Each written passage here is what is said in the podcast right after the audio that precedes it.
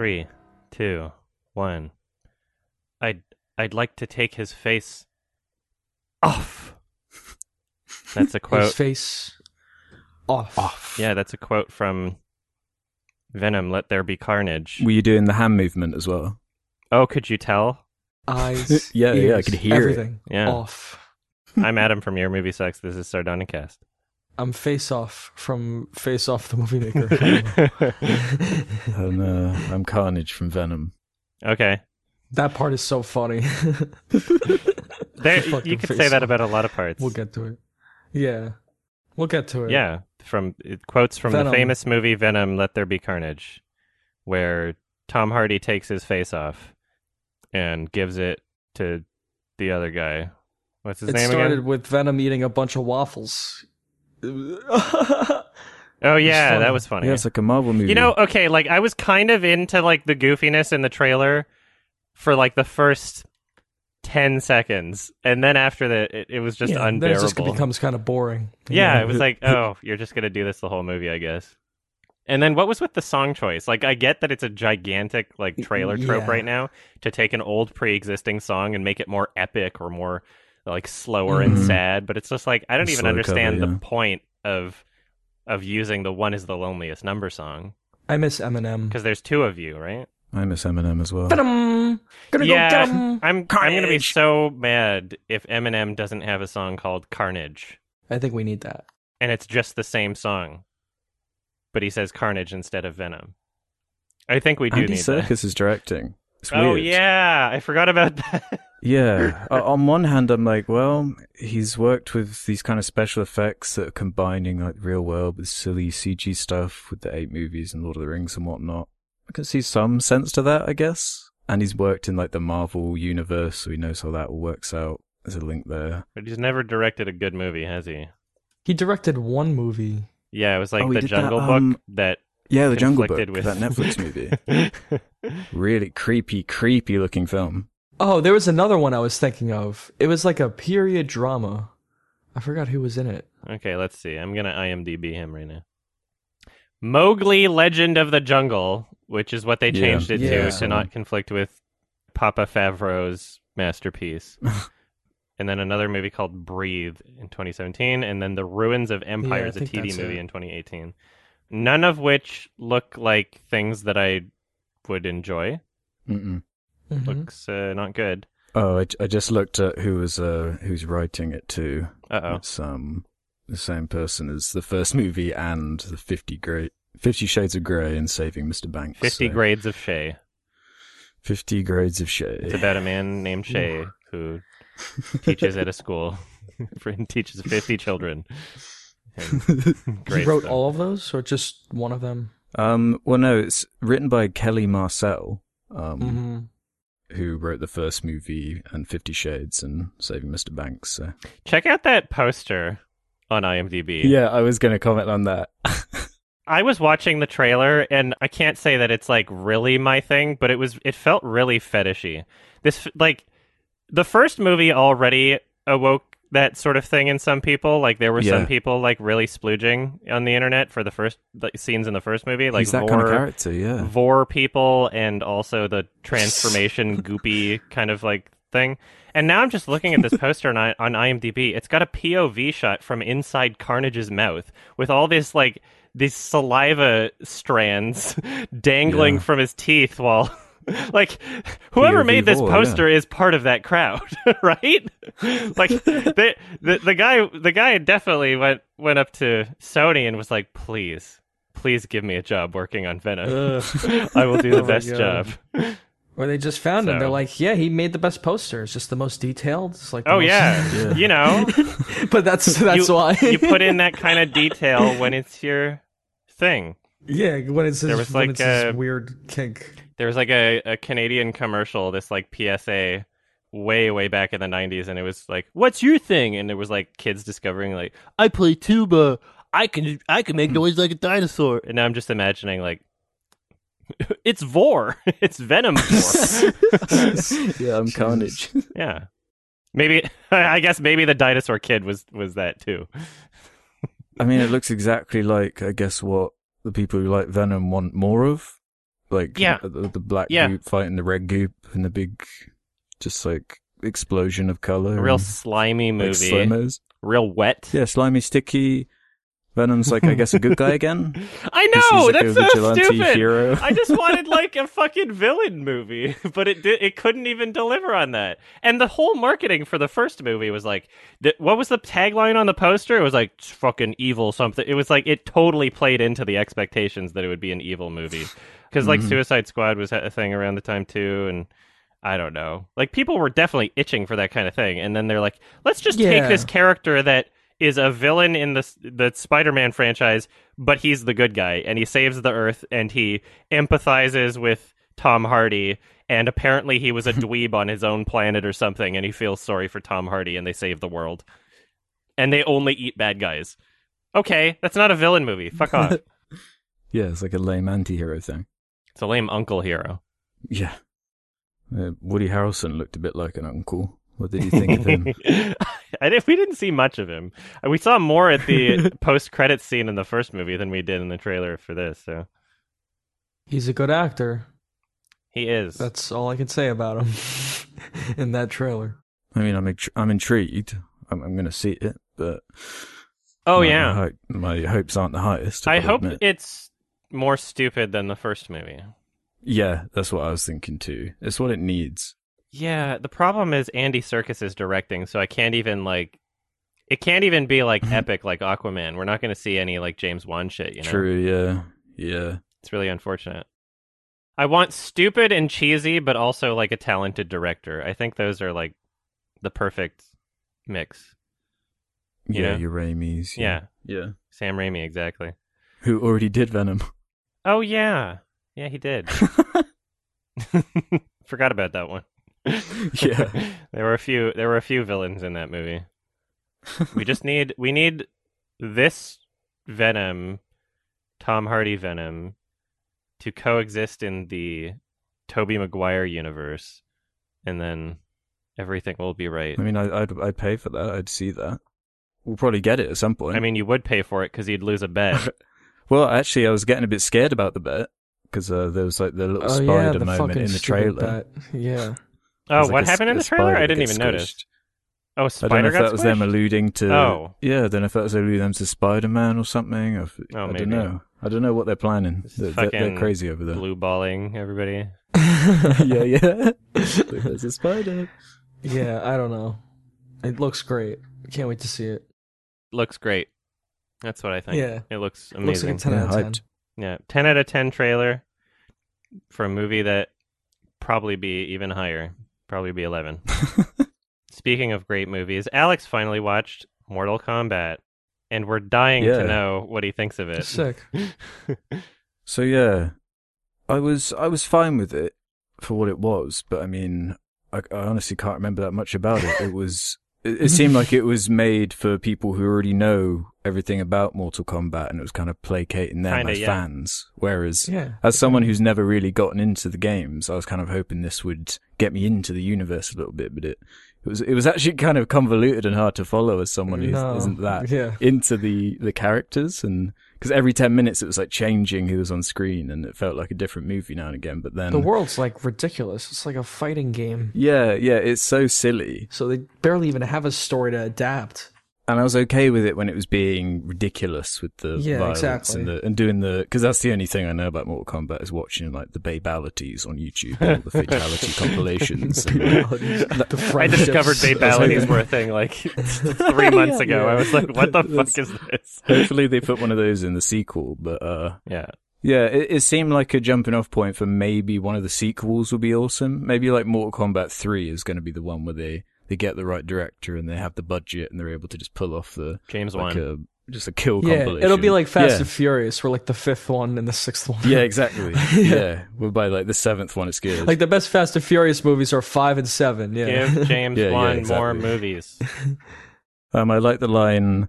He's about to get his soul sucked. Oh that yeah, was like that was. most standout funny. line to me. Did you like the action? Um, I liked when it was basically just doing a live action version of those fatalities. But I don't know what else it was really. So just the kills, but not really the choreography.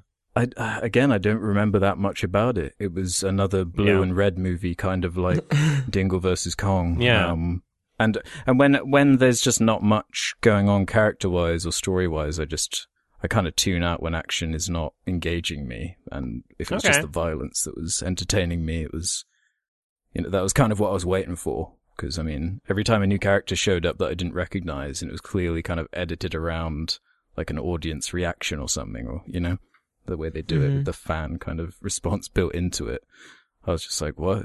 Who's this guy who's like his, his arms ripped off and then Yeah. he's like a half a robot? It's it's really stupid, and I was never expecting anything other than that. But it, I think it, his biggest problem it was just too long, too long and stupid. Yeah. and it's not even that long, and it's still too Yeah, long. yeah, it just felt long. Yeah, the second act drags. I thought the action was good for the most part. I thought so. That was pretty entertaining. Too much exposition, and I wasn't Fucking really that entertained by the action. And also, yeah, if we're gonna be on this topic again, I I do want to defend myself a little on the uh, uh, killing women and children in movies sort of thing because I didn't I didn't notice until I was going God, over the thing in the editing. And Alex, you you said, "Why are you so obsessed with it?" But but in my perspective, I'm not the one obsessed with it. It's the filmmakers that are obsessed with it. They create the exception to the rule. I'm asking for consistency. I, in That's a just- normal that's in a just normal unbiased world, you would treat women and children deaths the same as as just other people deaths, right? You would you would treat the the wife and children death as just regular people, regular human beings, right? But the f- but all film filmmakers This is like one of the most insignificant points. I wouldn't even lower this the fucking score for this. It's annoying. But, It's a, well, if you're if you're allowed to be annoyed every time they use like whatever violin sound effect that you really hate or any other random trope, it's just it's it's something that reminds me it's a movie and it's something that shows that they're willing to compromise and be cowards for the sake of either a rating or to appease this imaginary person that would just be like, "Oh, Oh, that's that's taking it a little bit too far." It's like, "Well, what is your movie? You're supposed to be like blood and gore." You're supposed to, like I want it to be taken further. I love shit like fucking Gaspar Noé films, yeah, you know? blood Like, and gore toward people who are in the Mortal Kombat. You really compared it to Gaspar Noé.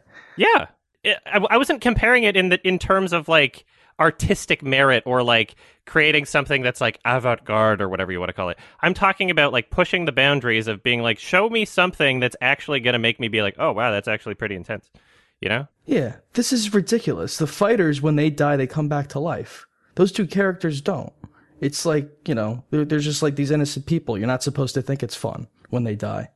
But it, It's like, no, no, no, no, no, no, no. Like, no, we're not I supposed. even get the point. We're not supposed to think it's fun when they die, but we're supposed to feel some sort of of like not. emotional. It's it's sympathetic impact. towards Scorpion's backstory. Like that's the only thing it's there for. yeah, but like, Yeah, well, help me get into the die, character. like- you know, like fuck, show me I don't some think lust. get the character. I think that's don't a know. really minor thing.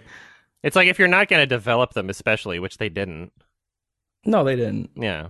I don't know. I just it pisses me off because it's every single movie and it just feels it feels like it feels like they're the ones that that are paying more attention to it because it's always the same thing over and over and over. You can't kill Yeah. children in video games like why? Because it's wrong to kill children? It's like, okay, well does that then is it not also wrong to kill adults? Like fuck off. Like don't don't make invincible children in your video games, Bethesda. It's so annoying. If I throw a bomb at a child in a video You game, I wanna want them to children. blow up. You want to Fusra them? Yeah. Well, like Cyberpunk was like that. In Cyberpunk, you couldn't kill any of the kids. Yeah, it's right? so annoying. But imagine selling a product and uh, a product where you could kill children in it. I mean, I don't think. Fox I News would gets hold definitely. of it. I definitely wouldn't make a game like that. But then Well, then even don't put kids children in your it? game. Have exactly. a fucking that's alternate why I, universe That's where why there I are like no Grand children. Theft Auto because there's no kids anywhere. It's just like a bunch of adults running Yeah. around. Yeah. Yeah, it, that solves Which that is perfect. problem. Just don't yeah, put so you children just in your run video everyone. game. The people you run over is just like, oh, they're adults. It's fine, and it's a video game. Yeah, it does. It does piss me off. There's definitely a line that, uh, especially any kind of But like, why? giant film media. Why is business why is that don't- don't line there cross. from like a moral perspective? don't why is a child's life more valuable than a, an adult? I mean, why? I don't really give a shit one way or another. It's a movie. I'm just. It's just, I don't know. There's It's clearly a difference between when Kabal or whatever the fucking the idiots get killed in the movie that are the fighters and like I don't know an innocent person. Yeah, kids always It's they treated represent differently. innocence, don't they? Like Yeah. pure, untouched innocence. Yeah. Yeah, I guess they, they although GTA and every video game allows you to kill like animals, like dogs and shit. You know, like that's just as innocent, if not more. Yeah, it's a video game. I just it's it's an annoying exception. I feel like it represents caveman brain, and I'm anti caveman brain. It yeah. really annoys me. I- I just wish the movie kind of leaned into what it was good at a bit more, have a bit more of that violence, maybe. Maybe Yeah. uh, change the tone up a little bit. It'd be, I, you have either got to take it so seriously and have everyone play it so straight that the humor comes from Mm-hmm. the absurdity of that, or be a little more tongue in cheek with it. And I feel Mhm. like it didn't really do either very well. I agree so- with exactly what you said. It's a good jumping off point, and like in sequels, they need to hammer in on the action, yeah, more action, more craziness. Yeah, but if they put more money into it, because this is fifty million dollars the budget, which I think is pretty good. Yeah, yeah, that's not looks bad. pretty good yeah. for that. Yeah, Yeah. uh, Chaos Walking's a hundred million. So, yeah, Oh dear. Great movie. I, I thought this film looked better. I think. I gave it Yeah. like a one and a half star. So Uh, Yeah. I thought the effects Fine. were good. I thought it was a pretty well done movie, like all things considered. I think it'll hold up. It's just yeah, it's not uh, it's not a masterpiece by any stretch of the imagination. It's not even Yeah, as good as Face Off. Like it's not even that kind of fun bad movie. But I Mm. think if you're gonna watch it and you're a fan of the stuff, like it's got some good action. if you're a fan of the game, I'm sure Costumes you'd are get good. way Yeah. more out of it than I would. Yeah, R-rated movie where the only actual deaths were off screen. Great.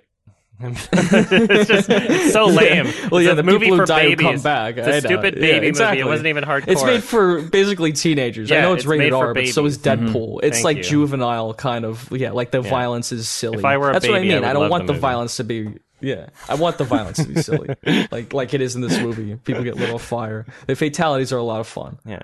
Um, yeah, it- Show me I something real. Just fine. yeah. What would you give it out of ten, Alex?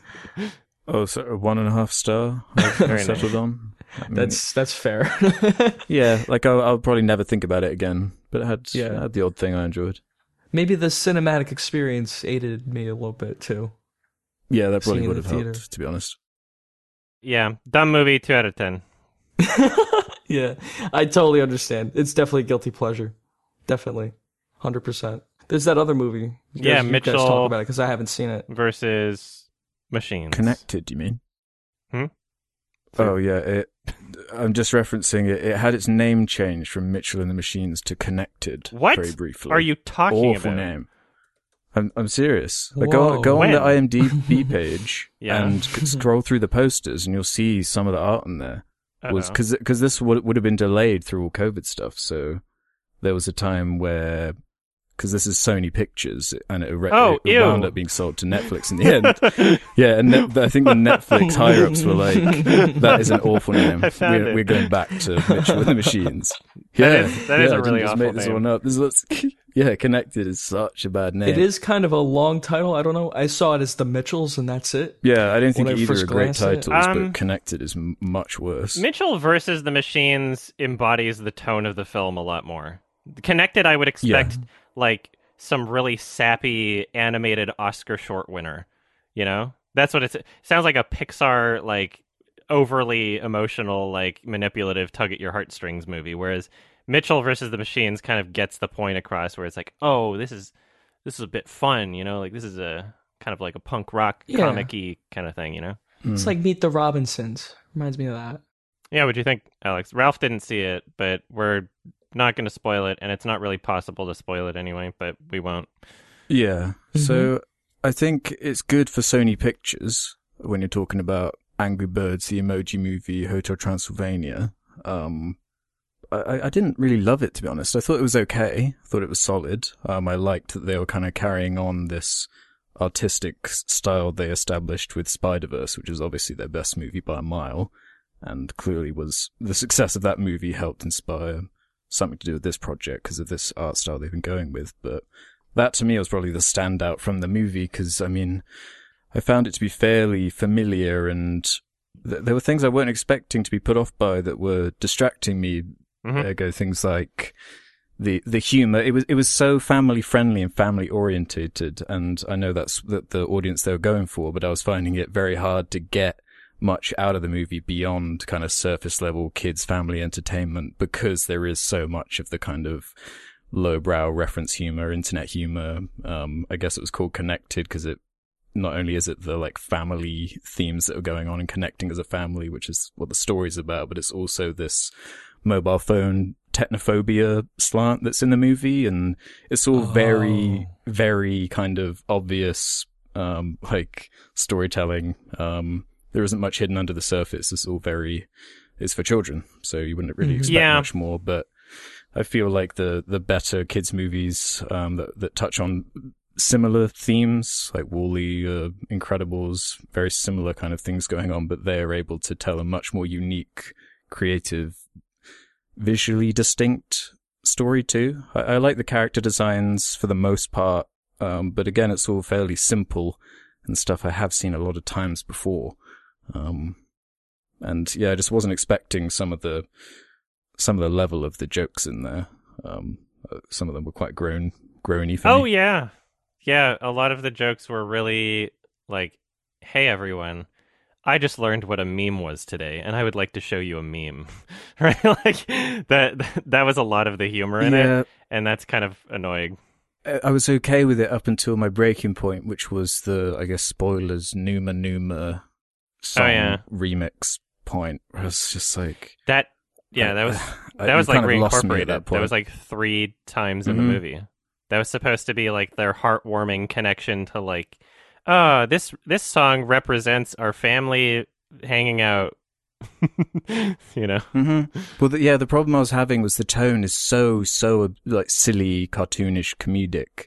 When it was trying to get serious, I just wasn't, it wasn't landing for me. Yeah. Cause I just felt like th- there was no real weight to anything. So why should I really care about this instance? Whereas that's kind of the skill of some of the best, you know, kids entertainment is that they're able to take the absurdity of like talking robots or bugs or just inanimate objects and make you empathize with them and connect with them. And it, it, it is a, kind of a basic family, you know, I, I kind of like the conflict in the movie. It's okay. The, you're, you're given the bare minimum for what you need to, to like the family for what they are. But yeah, I just didn't, didn't really connect beyond the look of it, to be honest. Yeah, visual style was great, but really just kind of style over substance. I liked Spider Verse more. Uh, th- this I love Spider Verse. Yeah, I know you love it a lot more, and I know most people love it a lot. But I don't know. I, I wonder if most people would feel that Mitchell's and versus the Machines is like. I, I wonder if most people would feel the same discrepancy as you do because when I'm on Twitter, I see a lot of praise for this film. It seems to be like pretty unanimous. IMDb rating's pretty good. I think. Right. Let's see what what is that? Oh, 7.9. That's a pretty good rating. And Spider Verse is what like That is a good rating. couple. Let's see, Spider. it wasn't written by Lord and Miller though, and I think it shows. Um, Oh, it are- wasn't. Where are their names on it? Um, I think they produced it. Oh, okay. This was written by the Gravity Falls people, I think. Oh, Um, which I've never seen that show. Um, I don't really know much about it. Uh, Apparently, Yeah. it's good. I've heard it's me it's good, good. Yeah. Yeah. Um, there there's a significant discrepancy. Not huge. It's like a eight point four for Spider Verse user rating, and then eight seven point nine for Mitchell's versus the Machines. So yeah, I guess that's about it's about right for most people. But yeah, but like when you contrast it to Spider Verse directly, like Spider Verse is so vibrant in the in the use of the animation format, the the way it's able to kind of contrive the action and bring and really get creative with Yeah. the presentation of it. the visual style was better. The writing was better. It was more memorable. Mhm.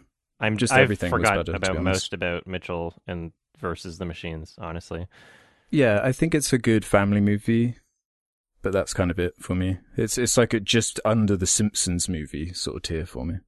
oh wow. Yeah, it just the, the humor didn't connect with me. The humor took away from the serious moments. I don't know, just everything just felt like really predictable and bland and like subpar in terms of like what you could do. Like the the visual style could be even stronger. Like Spider Verse is an example, Mhm. obviously. But I mean, you don't have to. But the writing could be a lot stronger. That's for sure. Yeah, the humor was not for me at all. I if you don't connect with the humor, then it's like, what are you doing? Because it's it's not like the Mhm. story is unpredictable. It's not. It's like you know exactly what's going to happen the entire movie. Like there's zero surprises in the movie, story wise. So I just don't know what I was supposed to get out of it. Like it was, it was watchable, but fuck it. Yeah, there were a few lines that made me snort air out my nose that were okay. Yeah. Like when the dad said, "Like this is just the disaster I've been waiting for," Yeah. kind of playing into that weird dad obsession about like Mhm. protecting everything. There, there is some cleverness in there, and but then for every one of those, you get like one of those grown worthy lines where the main character's like, "Yeah, play the montage mu- montage music, go," and this kind of stuff. where It's Yeah. like. It really pulls me out of the movie and feels unnecessary. And I know they're going for that main character that in the movie, the, the lead is kind of a, an aspiring film director and that's her, her passion. And she clashes with her dad because he doesn't really get the art side of it because he just wants to make cabins in the woods. So that's what they're, they're clashing over. But, Yeah.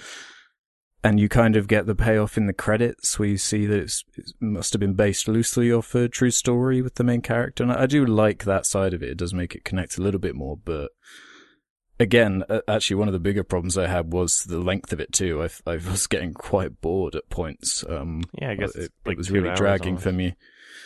Yeah, if I feel like for for that kind of silly cartoony tone, it just needed to be a tad shorter for me to kind of stay engaged because I was falling off Yeah. every now and again because the just because the way it's paced. if I were to like imagine the plot line, especially in terms of like location and like what wound up happening in the film, it's just like there wasn't really much that happened. I don't know how so little happened in a movie that's two hours long. You know? Yeah, like she learns to change gear. That's like a moment. yeah. Yeah. It's it's that kind of level, you know. It's it's very it's, yeah, it's family friendly, kid silliness. Mm-hmm. There were some good visuals at points. There was some good music Yeah, at some points. nice composition. But too many actively annoying parts. I found that a good amount of the humor was basically the same as like the phones are bad subreddit, where it's ju- just like a bunch of boomer shit, where it's like Yeah, "He- this the bad guy is literally a phone. uh, it, they're on their phones, and that's bad. I had newspaper, so Mhm. that was better. That's like a half of the humor in the movie is just like, hey guys, did you know that we live in a society and there's technology here? Um, that's crazy.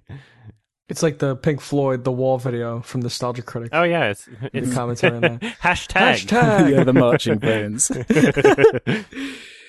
Yeah, but Olivia Colman voices the villain phone, um, which is, uh, yeah, a, kind of a waste of casting, to be honest. I feel Oh, like. yeah. I, it's just so obvious, you know, when you say the villain is a phone and they're just, their, their conflicts are kind of like, yeah, I'm going to university and, you know, it's, it's all just the same stuff you've seen before. You want to see something a bit more fresh, but I, I do guess contrasting it with the Angry Birds with your Hotel Transylvania. So I, I would prefer to see this kind of, at least it's an original story. They're doing mm-hmm. something with this animation style that is not generic, like the Emoji Movie or hmm Bottom of the Barrels, that kind of stuff. I, I do wish the script was better, but Yeah, I'm glad families are enjoying it. And yeah, that's about all I can say about it, though. Mhm. I, I will not be remembering this one. it tries to stand out. I wish that it tried harder, or maybe just had better writing, better story, better humor behind it. You know, it's really just the core of the movie that just uninteresting to me. Eric Andre was in it. That was cool. There was a lot of Sony product placements. There was Sony headphones. There were Sony phones. There were Sony Sony everything. Sony World. Oh, no, Yeah. they do that in all their films, don't they? Oh yeah, they love it because you could either spend money on a television ad, or you can get people to pay Yeah. you money to watch an ad. you, you can make a movie, and people will pay you to see the ad. So good business decisions on Sony's part. Love it. Everybody Yeah. loves it. Yeah, insanely predictable movie that had some charm to it. wasn't uh, wasn't it wasn't vomit. It was better than most animated movies. Yeah. Five out of ten from me. Check it out. Yeah, I would still recommend to check this out on Netflix, but don't go in expecting anything above just Yeah. a solid family movie that's appropriate um, and has okay writing here and there. Because I do want to praise the writing in some ways, because there are things I do enjoy about it. There is some cleverness in there, but I think that humor does really weigh it down for me. Will you be checking this one out, Ralph? How does it Yeah, sound? I'll check it out because it's uh, the Spider Verse guys. I'll check it out. Yeah, I just feel like there's something about setting your story l- largely to do with like phones and social media. That's tough to make that not really cheesy and lame. I just thought of the like- emoji movie right away. Yeah, exactly. And they, Yeah. that's the And this seems like studio. the anti-emoji movie, like get off your phone, but it doesn't make it any more like okay, it doesn't matter. It's still got to make a good movie, right? yeah, yeah. They should have put this effort into the emoji movie. Uh, because at least this is a movie, you know? Like, someone had Yeah. an idea for this. Someone wrote this. it's not called together. the emoji movie. Yeah, that's just dumb. yeah, they didn't come up with like the title first like that's the best. and work backwards. Yeah. Mm-hmm. I give it a nine out of ten. yeah, the Mitchell versus the Machines. It's yeah, it's good family romp, but don't expect more than that. It's too long for my taste, and some of the writing does bother me with the comedic stuff. I just, I don't know if having Numa Numa and the, were other ones in there. It was, it was just a bit much for me. It, it felt kind of dated, and there's a whole kind of set piece towards the end, which is based around like a an early 2000s children's toy, which I found weird to be referenced because Oh, even one of the characters says like, "What is that?"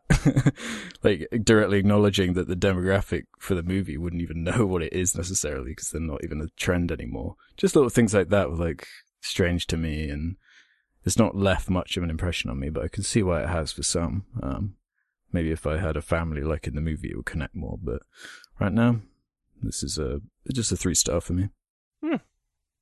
All right, awesome. Yeah, check it out if you want. Remember, we're a bunch of snobs. Everybody else seems to be enjoying it. So, uh, Yeah, all right, it's on Netflix. Yeah. Make your own mind it. yeah, we watched a masterpiece. Yeah, now let's talk about like a real great movie. Something fucking good. Something that's like blew me away when I first saw it. I And you saw first saw I it think, recently, right? Yeah, yeah. That's crazy. It was worth seeing again. I think I raised my rating. Oh. Um, it's called Face Off. Spoilers, right? We're gonna say spoilers. Spoiler for discussion.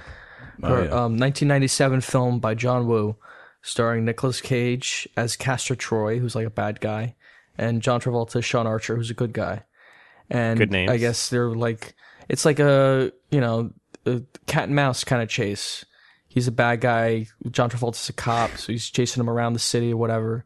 Then they swap faces, so we could like do some undercover thing. Like it doesn't even make any sense. They just swap faces for some reason. And then uh, from there, like the, the Travolta, like, or is it uh, Nicolas Cage as Travolta tries to like steal his wife and you know his job and everything. And uh, I don't know, I don't know where to go from here, but the movie's pretty fucking entertaining. Yeah. It's very funny.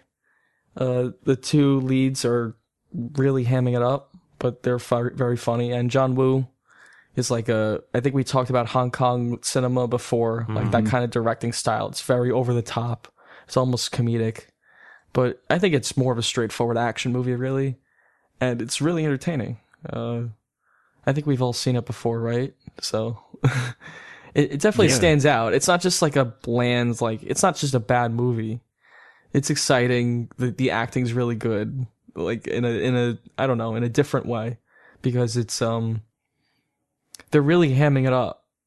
The scenery hardcore. So Yeah. They keep up one upping each other. It's, it's Yeah, so funny to watch. it's not bad in the traditional sense where it's so bad that it's actually good. I thought Travolta, Nick Cage, they really played off each other well.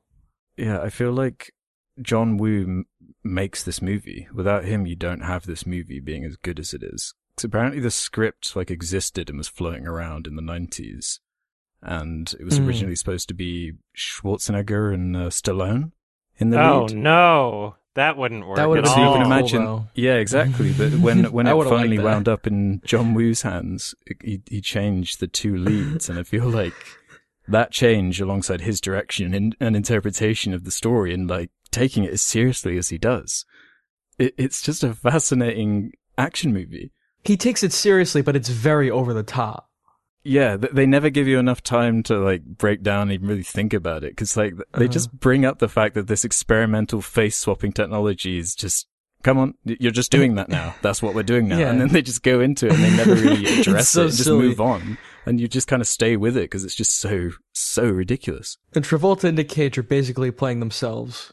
Sean Archer's basically just, you know, himself. like, it, there's nothing about them that I think is that different from like how they probably actually are. Nick Cage is hamming up that he's evil, but the the over the top nature of him, I don't know. I just thought of Nick Cage the whole time. Yeah, well, the humor for me comes from seeing John Travolta like doing his impression of Nicolas Cage, like crazy Yeah, Nicolas Cage. seeing the It's- both of them trying to do each other And the is, is versa, really yeah. funny. The, I mean, trying to play each other, Uh, uh, yeah, put put the first quote as on the. DVD. Seeing both of them try to do each other. try to do each other. really funny. Quote Well, the, the tagline is in order to catch him, he must become him. And like the, the, the Yeah. double meaning of the title. Must go inside him. face-off, and them literally taking their faces off. It's just, it's Yeah, so it's silly. You so- have to yeah. cheer for it. It's just such a ridiculous. But if you're willing to buy into the concept of the movie, which is just eh, that's the plot. Like if you can't buy that, then don't watch the movie. But if you're willing to accept it, then I- the movie's great. I mean, it's what I mean, it's like- funny even if you don't accept what's going on. Well, if you can't accept what's going on, I mean, I don't know uh, what's wrong with you because clearly it's trying to be fun. Like it's just a funny fucking movie. There's nothing about it that takes itself seriously. And I don't know. I, I think the two leads are fucking awesome. I think people love. I love. They love Travolta. and uh I don't know. There's something about him in this movie. yeah, I, I just find one of the one of the things that I wouldn't have appreciated the first time I saw it, but do now, was the novelty of of their interpretation of what this high tech future spy stuff would look like. So all their computers with their Is it the silly future? like Really? it's either the future or some like alternate weird thing. Like there's a prison with magnet yeah, like they're not even right? clear. They're just like there's this there's this face smashing technology. We're just There's gonna bring that- you in it's this like fucking secret room. technology, and there's like a secret prison no one knows about with the magnet boots. Yeah. And Maybe then the in the vocal 90s cord this was just thing and the body, like swapping the body. And then within like two seconds, um, well, it's so, conf- it's so hard to describe because Nicolas Cage becomes Travolta and like swap each other. But like once they become each other, he like goes to his prison cell like, yeah, I, I burned all the evidence that you ever were me and I killed everyone who did the surgery so they can never do it back. And now I'm going to go, go to your house and like fuck your wife. And he licks his face at like that moment when he's like, oh, you're so delicious. He like, like fucking like starts like, kissing him in the face, face. Yeah, it was fucking hysterical. like, oh, I miss that face. That moment is fucking hysterical. There's there's a lot like of great Nick Cage is in such agony. The way Nick Cage plays it is brilliant because like I can't even imagine the, the pain that man must be going through. Like he, this man must be he becomes him, Yeah. takes his wife, and so like you see him in such like turmoil. Like he's like oh, oh like so disturbed by it, and uh, like I don't know, it's so over the top. It's so funny. If it was any other actor, it just wouldn't work. You know, like it's just it's It has to this be those movie. two in the leads, It's yeah. those two on the poster, face off. That's the movie. It's it's perfect. and it had to be made in '97 Yeah. too. It, it could, yeah, it had to be then and there. Mm-hmm. It's the '97 movie. And it's very 90s. It's very 90s. And it's the end of the 90s, too. So it's the end of an era the end of optimism. you don't really get action movies like this anymore. Mm, It's almost too goofy now. I guess you get like, uh, like Rampage with Dwayne Johnson. Too CG, too much CGI. This is Yeah, like more of a face-off. straightforward. Yeah. So I was thinking for this film, because it's so fucking loaded, I think that a great way to have this discussion would be to go through scene by scene. Mm-hmm. So let's let's do start it. at the beginning, and this would also help me recollect some things about the film because my notes were limited. I'm trying not to use my wrists that much right now. So, um, yeah, opening scene, we had a child death. Brave, There you go. Mhm. exactly. That's They're true. not cowards. That's true. It happened. He didn't leave somewhere else and come back and he's dead.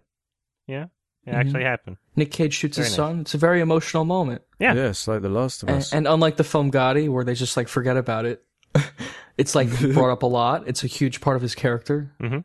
And like, uh, I guess Nick Cage, when he becomes Travolta, he like comes to terms with it and his guilt. Like they actually go to his son's grave. I thought I thought that was an emotional moment. It's so weird. Or it is It's weird. very weird. That's Really what makes weird. it work. It's I- very weird. it makes him so evil. oh yeah. makes him evil, but it makes him Yeah, I don't something was happening before this moment. They have some sort of rivalry, a little tit for tat going on. Mm-hmm. Yeah. Well, because Uh, of his son. Yeah. Oh, I mean, no, but so what? you meant what I mean, before, what happened before that? He wanted to kill him. The son was collateral. Something happened even before that. Clearly, right? Yeah, exactly. He was trying to kill Travolta, but he got the son because they were on like a merry-go-round or something. Oh, yeah. it's like the most ridiculous thing. Like when you describe thing. it, when you're thinking about it, like, oh yeah, they're on a merry-go-round. They do the horse whinny sound That's what they were effect with like blood Uh-huh. on the the merry-go-round horse's Uh-huh. face, and it's like It's so echoey and slow mo, and it's perfect. you know, if it wasn't that, they would be like at the ice cream shop or I don't know at the park. I do some- you know, it's just something stupid like that. Merry-go-round makes sense. It's funny. Yeah, you're right. And then it becomes about Travolta chasing after him. He's like at the police station. You see, he's like very pissed off. Uh, and then it, it's pretty intense, like the beginning. Yeah, really, Right. it, it's a very strong opening. It gets right into action. Travolta right? like in pretty the helicopter. Uh-huh. Yeah, the weighing epic down music. the plane. Dun, dun, dun. And what you're saying about like the ballsy The deaths, like good, you're right. um, like Nick Cage holds like a woman out the plane like as hostage, and then fucking like she shoots her. And he like laughs about it. And Oh, that, yeah. that was kind of funny. His like his Damn. reaction shot was Throw funny. But yeah, you're like, man, this guy's evil. Like this is a fucking bad guy. Yeah, and they he set kills people right on away. screen. It's fucking crazy. Yeah, yeah. Yeah, I love. I there, there's so much humor in this in this part.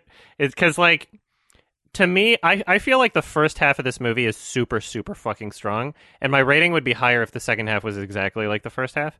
You might disagree. That's fine. Mm-hmm. But for me, what really mm-hmm. makes it is like the crazy Nick Cage is Nick Cage doing it, right? The rest of the movie, most of the movie, is John Travolta doing it, and he's just not as strong of an actor. He's he's a little bit weaker. He doesn't do the whole crazy nonsense as well. I love Nick Cage being I crazy, I- crazy yeah. man. Right? I wish I wish the actors were swapped so that that there was more of it almost. you I know? think Travolta was funny. The moments where he was yelling. yeah, Travolta Yeah. was funny to me. Travolta would like that's what I mean about the yelling. He would just like have these little outbursts where he'd go he'd Yeah. say one word really loud and it was fucking hysterical. Yeah, I do appreciate that they like really front loaded with crazy Cage. They have him like dressing Uh-huh. up as a priest and like sexually assaulting a choir member in the middle, like for some reason. Yeah. That was a quick Weird scene, and just move along. But the way it's played is uh, the again the way it's played is really funny. Oh, it's like, so and it's set up for a later scene when you know Travolta he becomes Travolta and he like grabs one of the workers' asses in the police Oh station. yeah, He's we like, need to know that "Oh." he's a pervert. yeah that he's, a, perv. sexual abuser. But you know he's just he's just such a bad guy. He loves conquering like you know yeah, other people. he's like, a he's- cartoon he's totally- villain in an adult yeah, film. exactly. He's literally taken over this man's job and his body, and now he's going to his office. He's like, "Yeah, I'm going to take a, pro- a phone call with the president." And he What's just the worst girl in the thing I could do to you right now? I'm gonna do that. Yeah, exactly. It's like, yeah, that's what I mean. He just gets off on all of that. You know, that's that's the kind of villain he is, and Yeah. I don't know. I think Nick Cage is perfect for that. Yeah, and they don't shy away from it either. Mhm. Uh-huh. I remember the first time I saw it when he's like, he just straight up is just like fucking his wife. just straight up. And, Yeah. like, you- you're expecting like maybe later in the movie there'd be a line like, "No, we never actually did anything," but no, just Rape? just commit No. to it. It was a rape. Yeah, yeah, it's like the cobbler thing. That, yeah, yeah, weird, but Yeah, he's evil. yeah. Yeah. it makes him so hateable, so evil. So when when you see his comeuppance, there is there is a thrill to it. Yeah. Mhm. It's crazy because this movie's so goofy, but it's also so fucking ballsy. You know? This this has like Yeah. more actual weight and consequence than Mortal Kombat. By far. the cat and mouse makes it very interesting. You, re- these men really hate each other, Mhm. and you get why, and you want to see them like fight. That's that's the whole thing. Mhm. They they keep uh they keep like Castor Troy locked up, who's actually Travolta. they keep him locked up for a while, and he see, you see him like they fuck his wife. He takes his job, like everything from him. And it, it, it kind of makes you feel for him. You feel for him. You're like, yeah, I want to see him get his comeuppance, like you said. I felt like he was gonna fuck his daughter, but then he didn't. Well, yeah. Yeah. Oh, that was actually Yeah, a funny really scene. Though, was creepy like, oh, the plot thickens. That's a funny line. There's, there's Yeah. so many great yeah, lines I in thought the there was gonna be some incest. but I guess technically not. Just just incest with your dad's face, and that's it. The rest is somebody else's Yeah. body. yeah, there is something deeply disturbing about the concepts of the movie, and that Yeah. does help it. Because I remember when I But they first pay- saw it when again, I was quite young, at the end. Uh huh. and it was there was something quite deeply disturbing about this movie, and especially the way they actually like achieve the face-off scene itself by, by never properly showing the the effects of the the ripped off face, and it's all kind of obscured in the background. And when Nicolas Cage wakes up and he like convinces the scientist, well, you know, forces the scientist to put his face on, uh, Travolta's face. It's cr- it's kind of creepy stuff, Mhm. and they yeah they do just they just apply themselves to it and, and follow through on all the the obvious story stuff yeah. that Sure. it, it is just so silly and like by the time like he's adopting Nicolas Cage's kid at the end it's like so silly but it's like that yeah that's that makes sense Oh, for the it's story so and it's funny. come full circle It's like it's like Yeah, a Tim yeah. and Eric That was powerful. skit, but I was- it's I was a whole crying. movie. it's like a secret so son funny. you didn't know about that looked exactly It's like good. the other You're son. my boy now. But it's perfect payoff. That's what I mean. It's the story. Yeah, yeah. At least it's paid off. They did something with that character. exactly yeah the payoff is Uh, there his mother, you know, she dies thinking that Sean Archer was a good guy.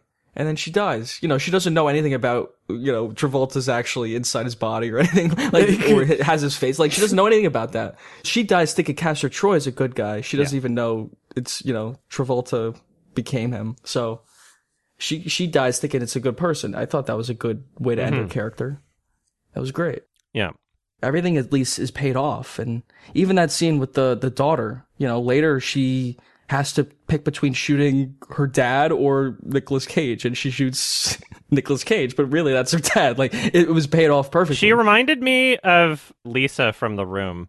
The blonde hair and brown eyebrows, and like their face is like Kinda. identical. oh yeah It was so weird. Yeah. Yeah. Very. did you like the scene silly. it's a lot, there's a lot of like sexual assault in this movie but Oh, there's yeah. a scene where she's like almost she's sexually assaulted by her boyfriend in the car and John Oh, Travolta just fucking kicks the the window in and beats the shit out of the guy that was a great scene really funny Yeah, I love that that uh, Castor Troy gives her the knife that she uses on him later. That's nice. yes oh It's like, yeah and yeah, make like sure you twist the the knife so the wound doesn't close, and then she does that too. That's a good payoff.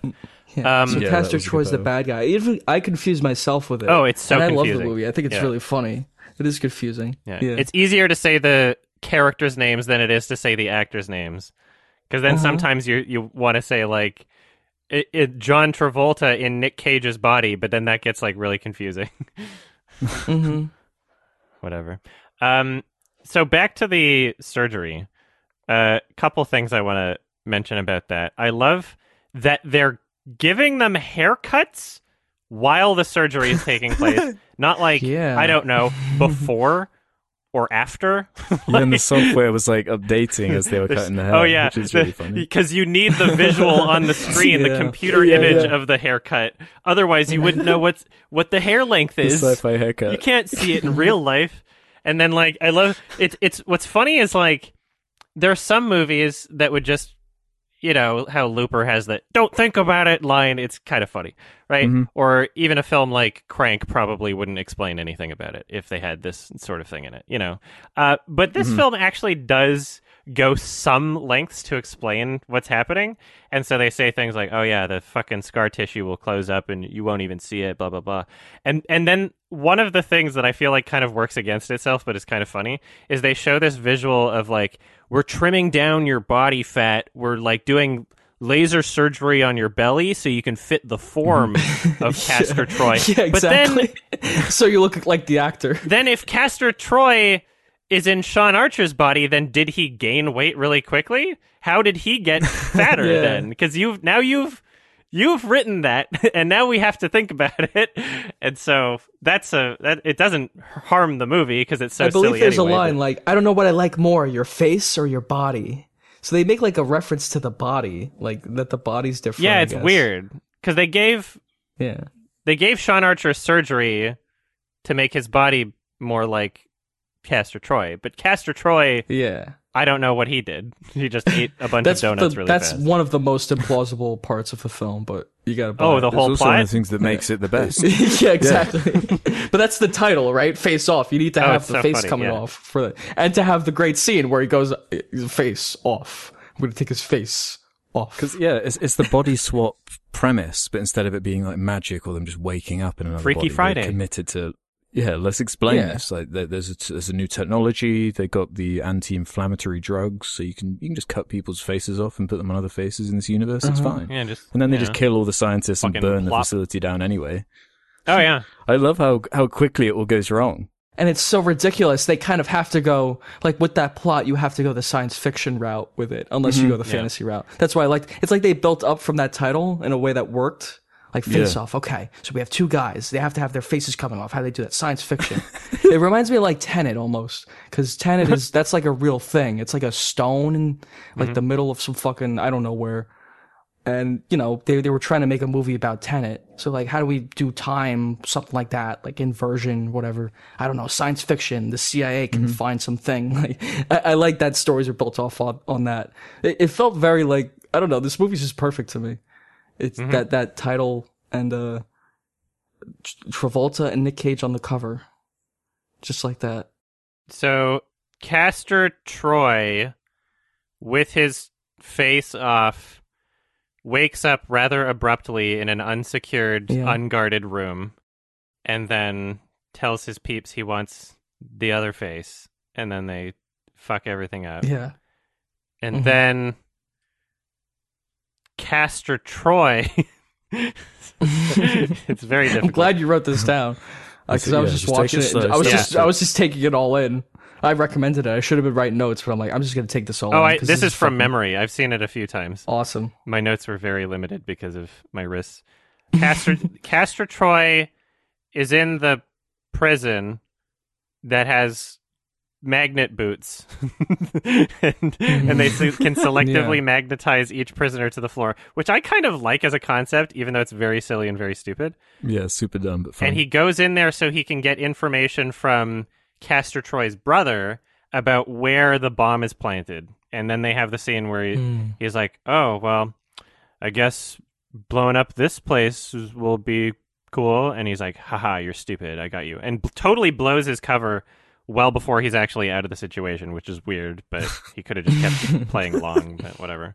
And then hmm. yeah, somehow the whole plan that Sean Archer made, they needed to like it was it was a super secret plan and and he allowed for such oversight where Castor Troy was able to steal his body and pretend like the whole swap never happened and is like Mm. you're just going to rot in prison now and which is i mean terrifying to think about in like kind of like a existential dread sort of yeah. Sure. Wait. yeah, I get that hard right? from that last scene where he's cutting his face. So he's watching his face get cut by someone else. oh yeah Yeah. oh yeah it's like it's Uh, almost like uh, being john malkovich like kind of horror concepts yeah. you know like yeah, yeah. just taking it out of reality and bringing in concepts that don't exist but like would just be really fucked up if they did Uh, the shot with the mirror where there's a, Oh, that's you know, they're shooting at each other through a mirror, yeah. but it's Very obviously they're shooting themselves, so they're shooting at the villain. But Yeah. it, that's a great shot. Like it's, funny it's- that I they think threw it's that perfect. in there Uh, the music in this film, fucking badass. John Powell. incredible, epic. John Powell, big fan. dun dun dun dun dun. Yeah. like fucking incredible, really epic, perfect. It Yeah, fits the he tone of the movie perfectly. for sure Yeah. Yeah. It, it was Kung good. Panda. Uh, uh-huh. happy feet Yeah. Not not saying it's like Lawrence of Arabia Train type Dragon. level music, but it, I think it fits the movie really perfectly. It's exciting. It, it's it's good. I think. no it's very Um, appropriate And they have these like random character actors in these kind of really small roles, like CCH Pounder or um that guy from The Wire, Robert Wisdom, who's like one of my favorite characters in that. Mm. They're, ju- they're just tiny roles at the beginning that just get obliterated, which is which is fun in and of itself because you just don't expect the the story to go as wrong as it does as quickly as it does. And each section could be its own movie expanded, really. Like this whole prison thing, it's such a wacky idea. That could be a movie. But th- no, Yeah. there's just like a prison escape section, then you're on to the next bit. The pacing is so, so quick, it makes it so much fun. yeah there's a lot that happens in Mhm. this movie what's the runtime of this it's like two and a half hours or something let's see Two hours 20 about? two hours 20 Wow, that's yeah Okay. and it it's very fast paced for what it is it's very entertaining. Of course. Yeah. Yeah. The action's solid. Yeah, it's very funny. So Castor Troy is decides he will terrorize his family, and he he disarms the bomb too, which is really funny. He's like, "Yeah, I'll just Oh, walk yeah. in here get the and credit, do yeah. the code," Uh huh. which is very nice. Yeah, and then Sean Archer manages to escape from the prison from some weird like electroshock torture therapy, whatever you want to call it. That's the only way they can take off the boots is if you they That's uh, right, like execute you basically. It implies that they don't bathe, which is kind of funny. Like you, I don't Yeah, know. You can't take. I don't know. but I don't think I don't think the prisons like they're literally just like taking him to the electric chair. Like they show another guy getting electrocuted like Yeah. right before him. I, Yeah, I don't helps him remember if that was he? like for it's so over the top. for like an execution or Uh-huh. what that was about. Like, did he have a tr- I, I don't know. trial? It seemed like a punishment I- I- to me. Maybe. Yeah. Yeah, because the other guy survived. Kind of like a lobotomy type thing. Maybe. I guess so. Yeah. Well, then he fell down a he fell off the whatever staircase and died later, Yeah. a bit later. There's a lot of death in this movie, but yeah, that guy dies. The the metal boots that was ridiculous. I mean, it's supposed to be like a maximum security prison, I guess. It's funny.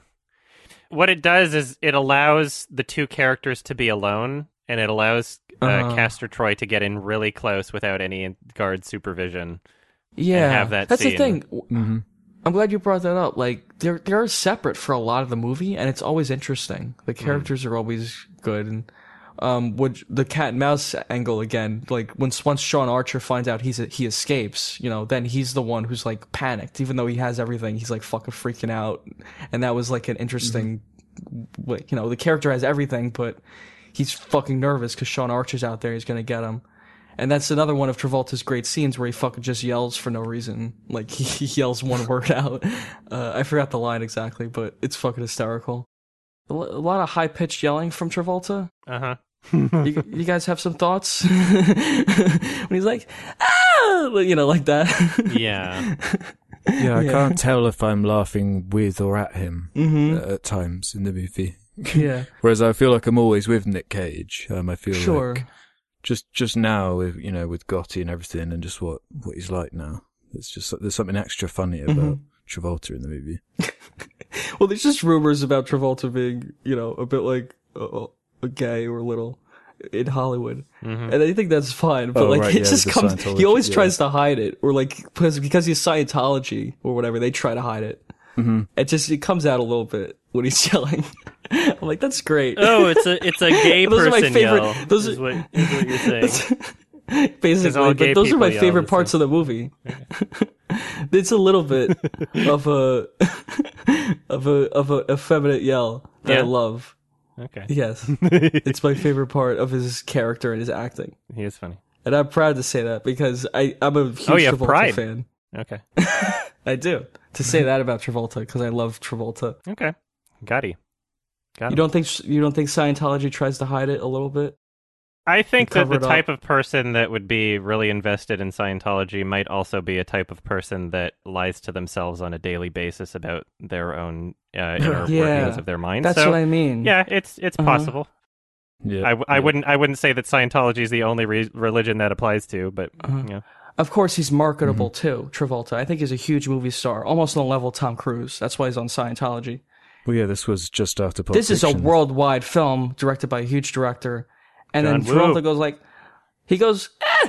and I'm like, that's great. Everyone's like, that's awesome.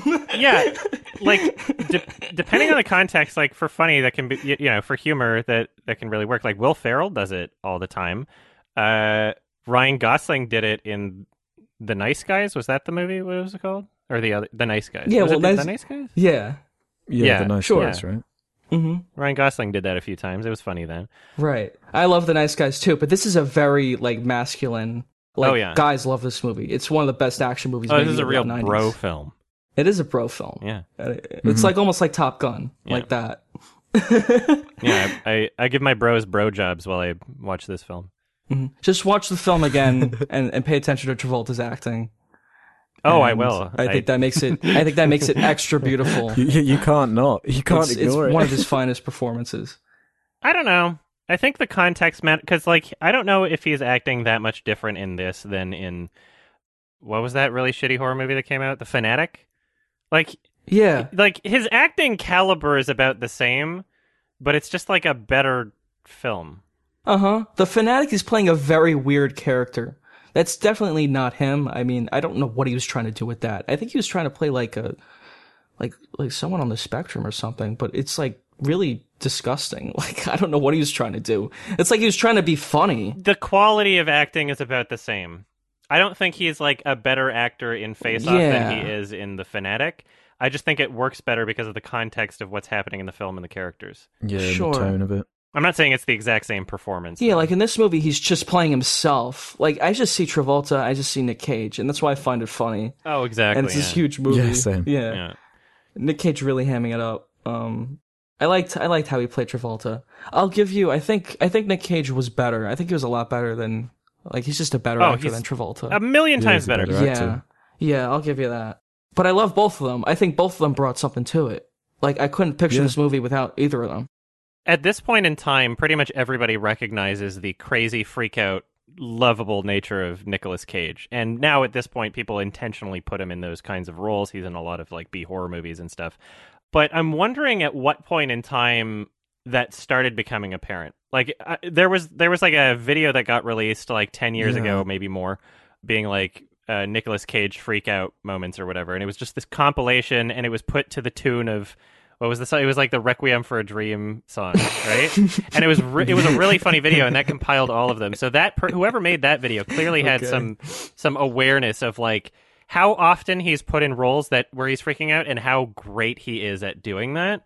I wonder the timeline of like when exactly filmmakers were aware of that and would cast him in his film for that because eh, or if they were aware when they did that or if it just happened you know serendipitously or just by coincidence because this film 97 there's a lot of great Nicolas Cage freakout, and it really really helps the film like this is like one of the best mhm. shining examples of like why Yes. he's so great at that and he's perfect for the character because he's playing an absolute psychopath too right nobody else can do it like Sure. John Travolta can't do it I'm sorry He is evil. right? like he he tr- does his best he, there's some merit in what he's doing it's kind of funny too in a cringe way but Nick Cage I think like Travolta's just a nice guy, sells though. it Yeah. Uh huh. I think Travolta's just a really he's got that look of just a nice guy, good guy, and he works as that character. I feel like John Travolta holds back more than Nick Cage does. Nick Cage has no fear in his performance. John Travolta has Yeah. like layers of ego that he can't quite get past, where Nick Cage is just like Yeah. giving it his all. Yeah, apparently he was um, a bit concerned about that line about his chin. What? Remember that? Really? I thought he made that up. I he thought asked that was for great. clarification on the on the butt chin line to make sure it wasn't making Oh fun fuck! of him. Off. See, exactly. Yeah. Like if Yeah, you're if you're gonna be a great ego. actor, you need to let go your fucking ego. You need to be comfortable Uh-huh. making fun of yourself. You got to not give a shit what other people think of you, because like if you're thinking about Yeah. that sort of thing while you're performing, it's gonna show. You know. Yeah, he was like making Yeah, it's a fun. really good line. He was making fun of his body and his face, like with his brother, and I, I thought those Yeah. were Yeah. awesome moments. Yeah, like you you don't have the looks anymore. It's like you got me there, touche. That's fucking great. Nicolas Cage is unironically, genuinely a fearless actor, and I think he's really great. Yeah. Even though he's in a lot of bad movies, and even though a lot of films that he's in, there's a an entertainment element of just like laughing because it's so ridiculous and because he's doing like weird things. In the right role, he's still Mhm. pretty Mhm. great. There's great movies that he's been in, but yeah, like I I never. I'm never like disappointed by Nicolas Cage's performance in Yeah. a movie. You know? Uh-huh. Yeah, I think it Yeah. really depends on the director and the movie Yeah. and a lot of things. We saw a Lynch movie with him, uh, David true. Lynch, Yeah. Wild at Heart. yeah, he was in Spider I still need to see Leaving Las He's very good. Uh huh. He's actually very good. He got good. an in Oscar for that, I Ad- think. adaptation. You know, adaptation. He's actually good. like, but here, he, I think he's great. But very in a in a comical, you know, more in a comedy kind of sense, where he's more playing himself, but it's funny. It he works. He works really well.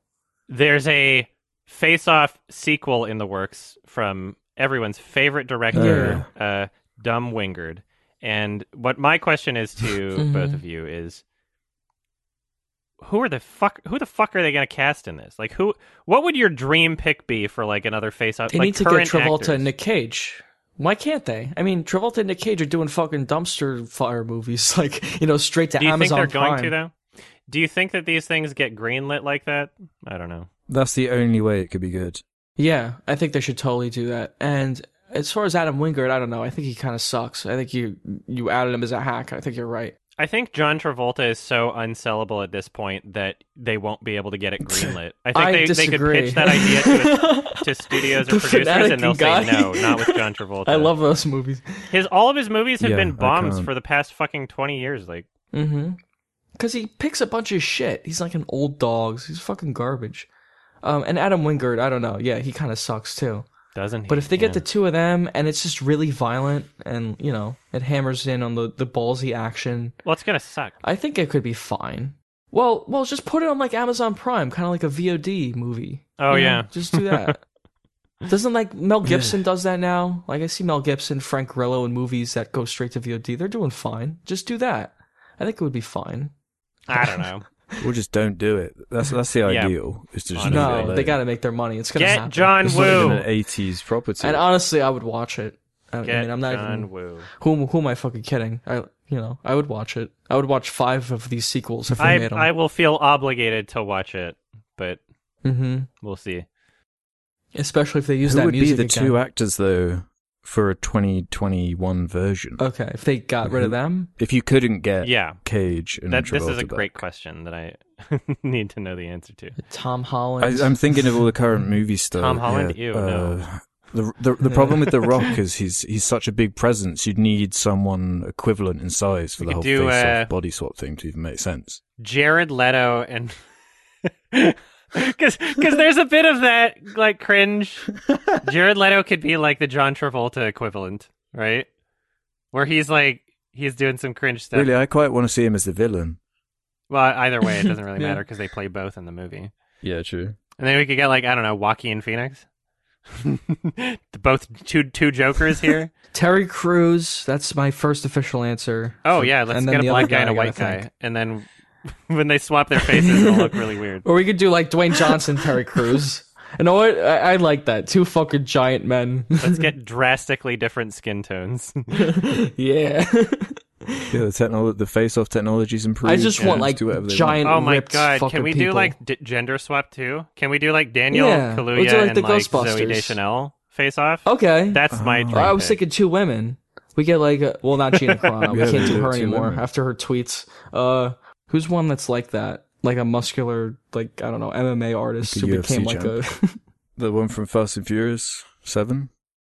uh, isn't that Gina Carano? No, I'm sure it's not. Another one. She's in one of them. I swear to God. I don't even know how to search for it. Hang on. I think Joaquin would do a great job with whatever he does. He's one of my favorites.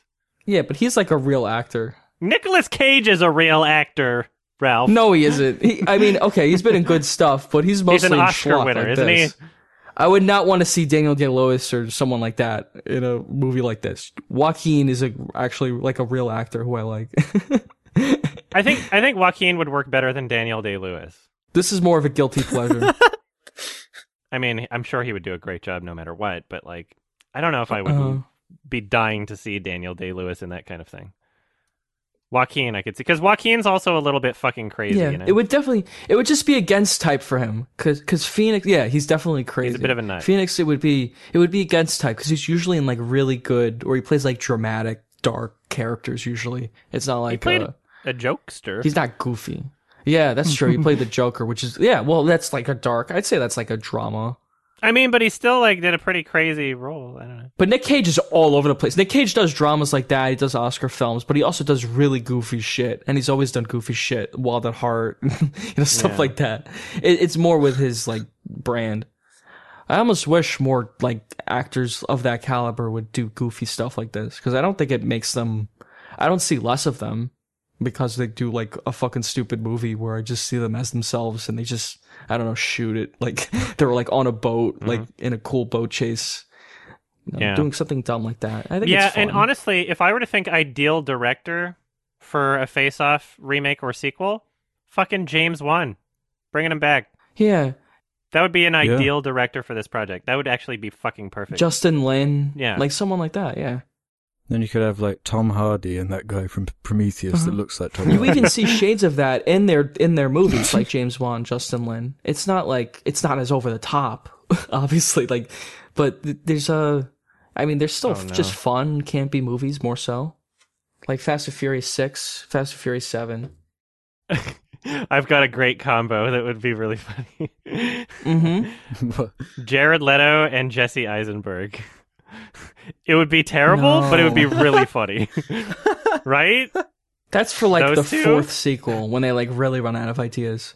Oh my god, that would be so good. Uh, All right, should we get back to the movie, or do you, or you, do you have any more? No, no, I like these these like mashups. Sure. All right, let's think of more. Matt Damon, Mark Wahlberg. That could work. Yeah. I feel like Kevin Hart and Dwayne Johnson is what they would go with because that's proven. I would Hmm. like to see the originals back. I know they're old, The comedy but I mean, who cares? yeah. That should be their last movie. the Face Off remake. get Face Off 2 starring Michael Jordan and LeBron James. Space Off. Space Off. God damn it. Fuck. Oh, this is a sad world we live in where we're getting Face Off remakes. Apparently, it's a sequel. People love the versus movies. That's why God Godzilla and King Kong was a Dingle. huge hit. Dingle and King Kong. That's that's what we call it. Wait, so how is it going to be a sequel then? Are they going to build it, the build it up to be like a universe where they've got the Face Off technology? We've already got that Mission Impossible. They already Yeah, do they're gonna do it again because it worked out so well the first time. Yeah, I have no idea. We're just gonna have to see what happens. It'll be like Madagascar sequels. They'll go to Africa or something. they go to take a trip to Europe in the third one. I mean, they could do. They could set it in space and have a real space off.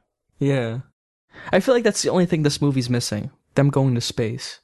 Yeah. Well, that that prison scene might as well be, be in space. could have been a space it makes me prison, think of like yeah. Mass Effect with the like space station prison thing. Mm-hmm. You're So right. yeah. sci-fi. It's like really over the top that prison scene the, with the metal boots. yeah. And the guy playing Nick Cage's brother, he's hamming it up almost Oh, yeah. as much Yeah. as the leads. Yeah. He's really funny, I thought. Uh huh. I thought he was good. Yeah. There's so many memorable scenes, but we were like trying to stay on track. Like, what are we up to in the plot? Where we kind of got with the plot was like t- him breaking out of the prison, G- Sean Mhm. Archer breaking out of the prison, and then Castor Troy decides to terrorize his family a little, manipulate, disable the bomb, and then Sean Archer decides that he needs to, like, I guess, go to Castor Troy's friends and fam jams because everybody Mhm. will think he's Castor Troy. And then he meets a little baby boy, and he, he has yeah, this it's weird son. scene. It's five years old. The secret Yeah, son. the son's five years old. I think he looks a bit older though. He looked like at least like nine. I don't know. He he hugs this child and starts It's weird. saying the other name of the other ch- Sean, Yeah. Jason. I don't remember Michael, what it was. I think it was. And he does You're- face You're thing thinking of with his Heavy Rain. I. Jason. Yeah. yeah. I think it's Michael, right? Michael. Am I oh. Michael. Yeah, it was probably Michael. He's like Oh, Michael. Yeah, and he has like Oh, that's what I mean. The oh, turmoil Nicolas Cage plays with this character. He's a very sensitive guy. I, I like that. Like he loves his. And the other one loves his just family. like loves his him. son. She's like, "What the Yeah. fuck are you doing?" And she's, like, Michael's just freaking out, like, "Oh, this that's- is weird. You're scaring him. Great scene. Is that a who's that actor who plays like the the woman, the Uh, Gina mother Carano. of that child? Gina Carano. I thought is that Gina? No, that's No, not Gina it's Carano. Gina Gina Gersh. Gina Gershon. Gershon? Yeah. Gershon. I- yeah, Gershon. G- two Ginas. Yeah, I thought she was really good though. Like I liked her in the movie. oh, she was in Showgirls. yeah, she wasn't sure. That's Yeah, what she is. in. yeah, but I thought she was good at She's this. in like, the new she's really over the Borderlands movie. Yeah, Cool. she's in like I think she's a good Okay. actor. She's been in like Killer Joe. I thought she was good in that. Yeah. like Matthew McConaughey. Yeah, but this is like a Oh, yeah. fucking stupid character. Um, and then like the whole scene where there's a shootout and, And he takes his son. But no, like first the FBI like find out that he's there because Travolta calls the police on him. Oh yeah. Um, and then they, you know there's a huge shootout, but his son is there. You know the the five year old kid, and he's like holding on to him, and he puts headphones on his on his like, Oh, ears, yeah, like that was he- so he doesn't hear the gunshots. I'm like, yeah, That's the gunshots right, are so fucking loud. There's no way that would work. Um, you know the kid's got fake protecting tears in his his eyes. Yeah, and he's and Nick Cage is carrying around this like it looks like a mannequin, but it's supposed to be his son, and it's like there's a oh, bunch Oh, yeah. of bullet holes going around. I'm like, yeah, no fucking way. A kid would be like screaming, he'd probably pass out, might get hurt. Like, He's I don't know. he's a that, little that whole slow. scene is so over the top. Yeah. But in any other movie, I might have been distracted by that fact, but in this I wasn't because it's so over the top. The whole tone of the movie, it's very consistent. I think what you said about Mortal Kombat, Adam, is that the tone is very inconsistent, but this is very, Yeah. it's always goofy. You're never taking it too seriously, although you like, you're driven by that cat and mouse kind of chase. I would say it's much more consistent than Mortal Kombat. I wouldn't say it's completely. Uh, I, I, in the second half of the movie, the the lowest part of the movie for me is like pre-climax, where it seems to take mm-hmm. itself a bit too seriously. Where they're like, "There's going to be a big battle, and the uh, stakes are high, and the sta- the mm. do you know how high the stakes are? This means everything, and we're gonna have both characters mm-hmm. have to plan because the other one is he might be thinking of things too, so I have to think harder, and it's just the tone of, of what's happening and the music and how long it takes also that would be the lowest point of the movie for me Mm-hmm. takes itself a little too seriously there but still much better than mortal kombat i agree yeah so Yeah. they shoot each other and then Yeah, then they, then they fight each other. Yeah. yeah and then they run away Uh-huh.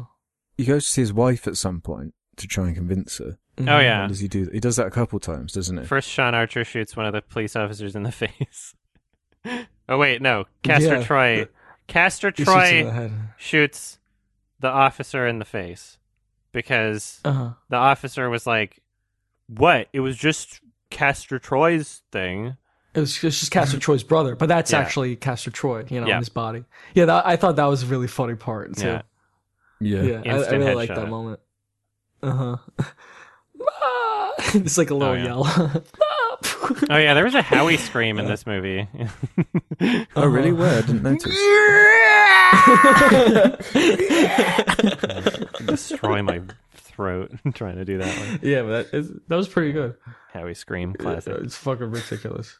Yeah, and then yeah, so Castor Troy in sorry, Sean Archer in Castor Troy's body tries to convince his wife, his real wife, that he's him, Cast uh, Mhm. Sean Archer. it's so difficult. It Takes a lot of Oh convincing. oh yeah, what? Oh yeah, he does the weird fucking hand touching, face Yeah, touching. yeah, he does thing. that multiple times. Yeah, Yeah, that's one of the main pieces of evidence. Because you're like, how is she convinced by this? Well, first of all, they have their little thing where it's like a handshake, but wipes it's hand to face. Hand on his on their face like this. I guess that ties in the whole. Yeah, right face after eating some like really spicy chili wings, just like, ow, my eyes. That is not a way human beings like embrace each other, like fucking putting their putting their hand on their face like that. It's so funny, and it happens so many times in the movie Yeah. because it's like it needs to hammer it in just so it can be like, oh, it's a thing that he does, so that's w- it, that that he Yeah. recognizes it. But it's mm-hmm. such a weird thing to do. It's so. Then there's also It's a weird Yeah. thing to do. yeah, and he does it to his son, to his daughter. I think he does it to. Yeah, yeah, it's so weird. Stop touching my face. There's some Dad. other evidence too. Like they have different blood types. Like Castor Troy has a different oh, blood type. fingerprints. I don't know. There's a, fingerprints. a bunch of ways. Penis. Yeah, and then you know Travolta was just acting weird, and then once it was pointed out to him, yeah, the penis, right? You think he would notice a different penis? like, Pull down your pants. Everyone's got it. if one of them wasn't circumcised or something, then that that would be it. I mean, be like, hopefully his own wife would know what his penis looks like.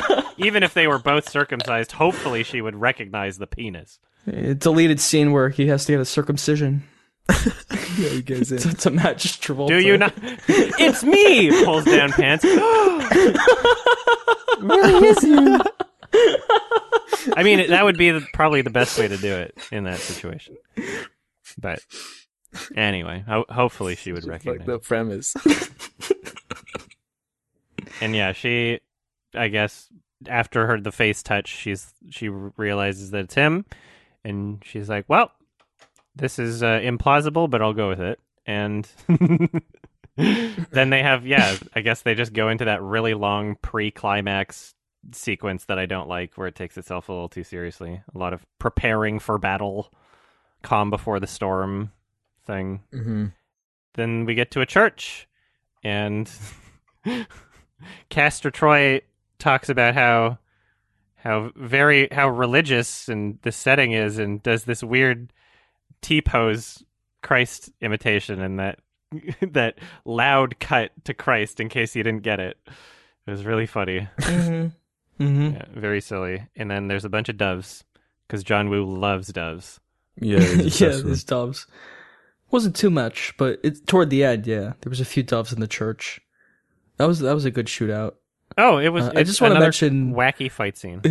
Yeah, Travolta's wife in the movie, Joan Allen, that actor, she's she's really good in the movie. Yeah. she plays it like very seriously. Like when she's actually like when her when her daughter's like held at gunpoint, she's like very terrified. I think that added a lot to the Yeah. actual tension of the movie. That Like, character that's why didn't I took to be it seriously. No, right. Yeah. That's why it worked. It worked really well. I felt like bad for her. Yeah, like her reactions were very genuine. Yeah, not as goofy as Nick So- Cage. Why? Why were they all at the church again? I'm trying to remember that part because like the daughter's there but doesn't. Oh, she yeah. she didn't get the memo, and that creates a whole conflict, right? Because the daughter doesn't understand anything that's going on, but she's in the fight scene. Travolta kidnapped the wife and said the daughter's on the way. So I guess he sent his Oh, men that's to kidnap happened? both of them and sent them to the church. Yeah. Oh. Then there was like a big, you know, it was like a big, uh, That's right. what's it called when everyone's pointing their guns at each other? Mexican It's like 20 standoff. people. Oh, like a Mexican standoff. Yeah. I don't know if it's technically a Mexican standoff, but it's certainly a standoff. It's definitely a standoff. Which is funny because at the beginning of the movie, it kind of started with that, where they both had the uh, one bullet in the chamber, but actually, Castor Troy didn't, and he thought he did. That's right. Yeah. Yeah. Mm. I didn't think of that. Yeah. A little This is reincorporation. the best movie ever made. there. and uh, yeah, the daughter didn't get the memo, so that creates a new conflict, and uh, she Yeah. gets pushed down the stairs by one of them. I think by Sean Archer. Nick Cage. Oh, yeah. Who is really Travolta. Yeah, Sean Archer pushes his daughter down the stairs for her own good. It hurts him more than it hurts her. But then after he's like, "Wait, honey, wait! I'm trying to tell you that it's really me in someone else's face." oh yeah, the, the the classic "no, shoot him" moment. yeah. hmm Everybody swap movie has to Yeah. have it. yeah. Uh-huh. Yeah, Or, or or clones or twins. Yeah, that kind of thing. Yeah. yeah. And uh, yeah, stabs him in the leg. Sh- sh- the Sean Archer's daughter Mhm. stabs Castor Troy in the leg. Good reincorporation with the Right. fucking said that what are they up called? Butterfly knife. assault scene. Yeah, the assault scene. Travolta gives her a knife, Yeah. like to defend yourself, like she's sticking in his knife, uh, sticking in his uh, thigh, and twist it. Yeah, And that's what she, She does, does to him. Perfect. Very perfect. Yeah. yeah. He does not bleed out, but uh, Yeah. he's wounded. Because they're invincible. they have So force he like fields runs around them. away They- on a boat. Yeah, I just want to mention that they're invincible. Like, like no matter what they do to each other, they can't die. Like even in that mirror scene, they're shooting at each other with bullets. You would think one of them would hit each other, but they don't. Yeah. just I've never seen two men fire so many like bullets at each other and none of them hit. you know, for like them, most of the movie. You think Yeah. one of them would? They're Anyway. they're they're still they're still uh, working out the uh, the anesthetics out of their system from the surgery. I don't know. They're, yeah, they're a little so. woozy. a little off with their aim. Side effects. And so then they're on a boat. Which one's on a boat? I don't Uh-huh. remember. There, someone's on a boat, and I think John. Uh, wait, yeah, Cat Sean Archer's on a helicopter. I don't remember. There's a boat, and the they drive somewhere. Yeah, there's de- a helicopter is involved, and there is Yeah. a boat chase. Yeah. Yeah. yeah. And the, the most memorable part of that chase for me is them flying in slow motion and they magically transform into two other people we've never seen before. Very obvious Yeah. stunt doubles, and it's really funny Sure. with completely different hair. hmm Wait, there's that whole fight on the boat where one of them starts like skiing on Oh. the water with the bare feet. Oh yeah, it's so silly. Very silly That- That's very funny. All practical. Some good stunts, I guess. When he drives through the boat and there's like a giant explosion. You see the stunt double, Oh, yeah. so many big explosions. Uh-huh. Yeah. Over the top, yeah. And that music again. Dun dun dun dun. Yeah, and then uh, hmm there's uh, another the standoff, I guess, and uh, Castor Troy in Sean Archer's bo- face starts he's just cutting his own face, but it's not his own; it's Sean Archer's face, but it's on his body, Yeah. And saying, "I want you to have to look at my face in the mirror every day wait." Like just more psychopathic, just completely like, what's Yeah. the worst thing The I can do? It's like this doesn't even benefit. me. I just want to know that you're suffering forever. Like I don't even care if I die. Like holy shit, great villain. Yeah. Yeah, yeah, then he shoots him with a harpoon. He Oh, goes, yeah. Die! yeah, pretty good. Yeah. Good ending. it's, It it's incredible. yeah, and then then Yeah, I guess that, I guess that's it. Like I thought, where does the movie need to go? Oh, from and then there? he adopts the other boy. he adopts the other boy. Yeah, that was a great like face a emotional That's the beat. cherry on top. And that made me like cry, and then the movie literally ends outside. right there. A great fucking like the movie ends right there, right after he, right after the kid walks through the door. yeah, the story's wrapped up. It's perfect. clean, it's tidy. Uh-huh. Oh yeah, he's got a new boy. Uh huh. Right on an emotional Yeah, he replaced high. his son. He's got a new one. He's all right now. Mm-hmm. It's perfect. He's already, he replaced his son. That's what happened. yeah, he just got a new It's one. weird, but- yeah, And his wife's just it's like, funny. yeah, it was like this is the just the right age. Yeah, that's perfect. And that's Face Off. Yeah, fucking stupid as shit. Great movie. Yeah, I wouldn't want it any other way. Yeah, love it. yeah. I and love I it guess too. I guess since we went through it chronologically, we've covered pretty much everything. We've been talking about this one for a while. Yeah, can't think of any anything else to say about it other than just like yeah, it's a super strong opening and first half. There's so many strong elements. Very goofy, very silly, very cheesy, very implausible. Mm-hmm. I, I just wish that the moments near the end of the film didn't take themselves too seriously. It's such a weird mishmash where it's like you have to constantly wonder like how in on the joke is John Woo at any given Yeah. scene, right?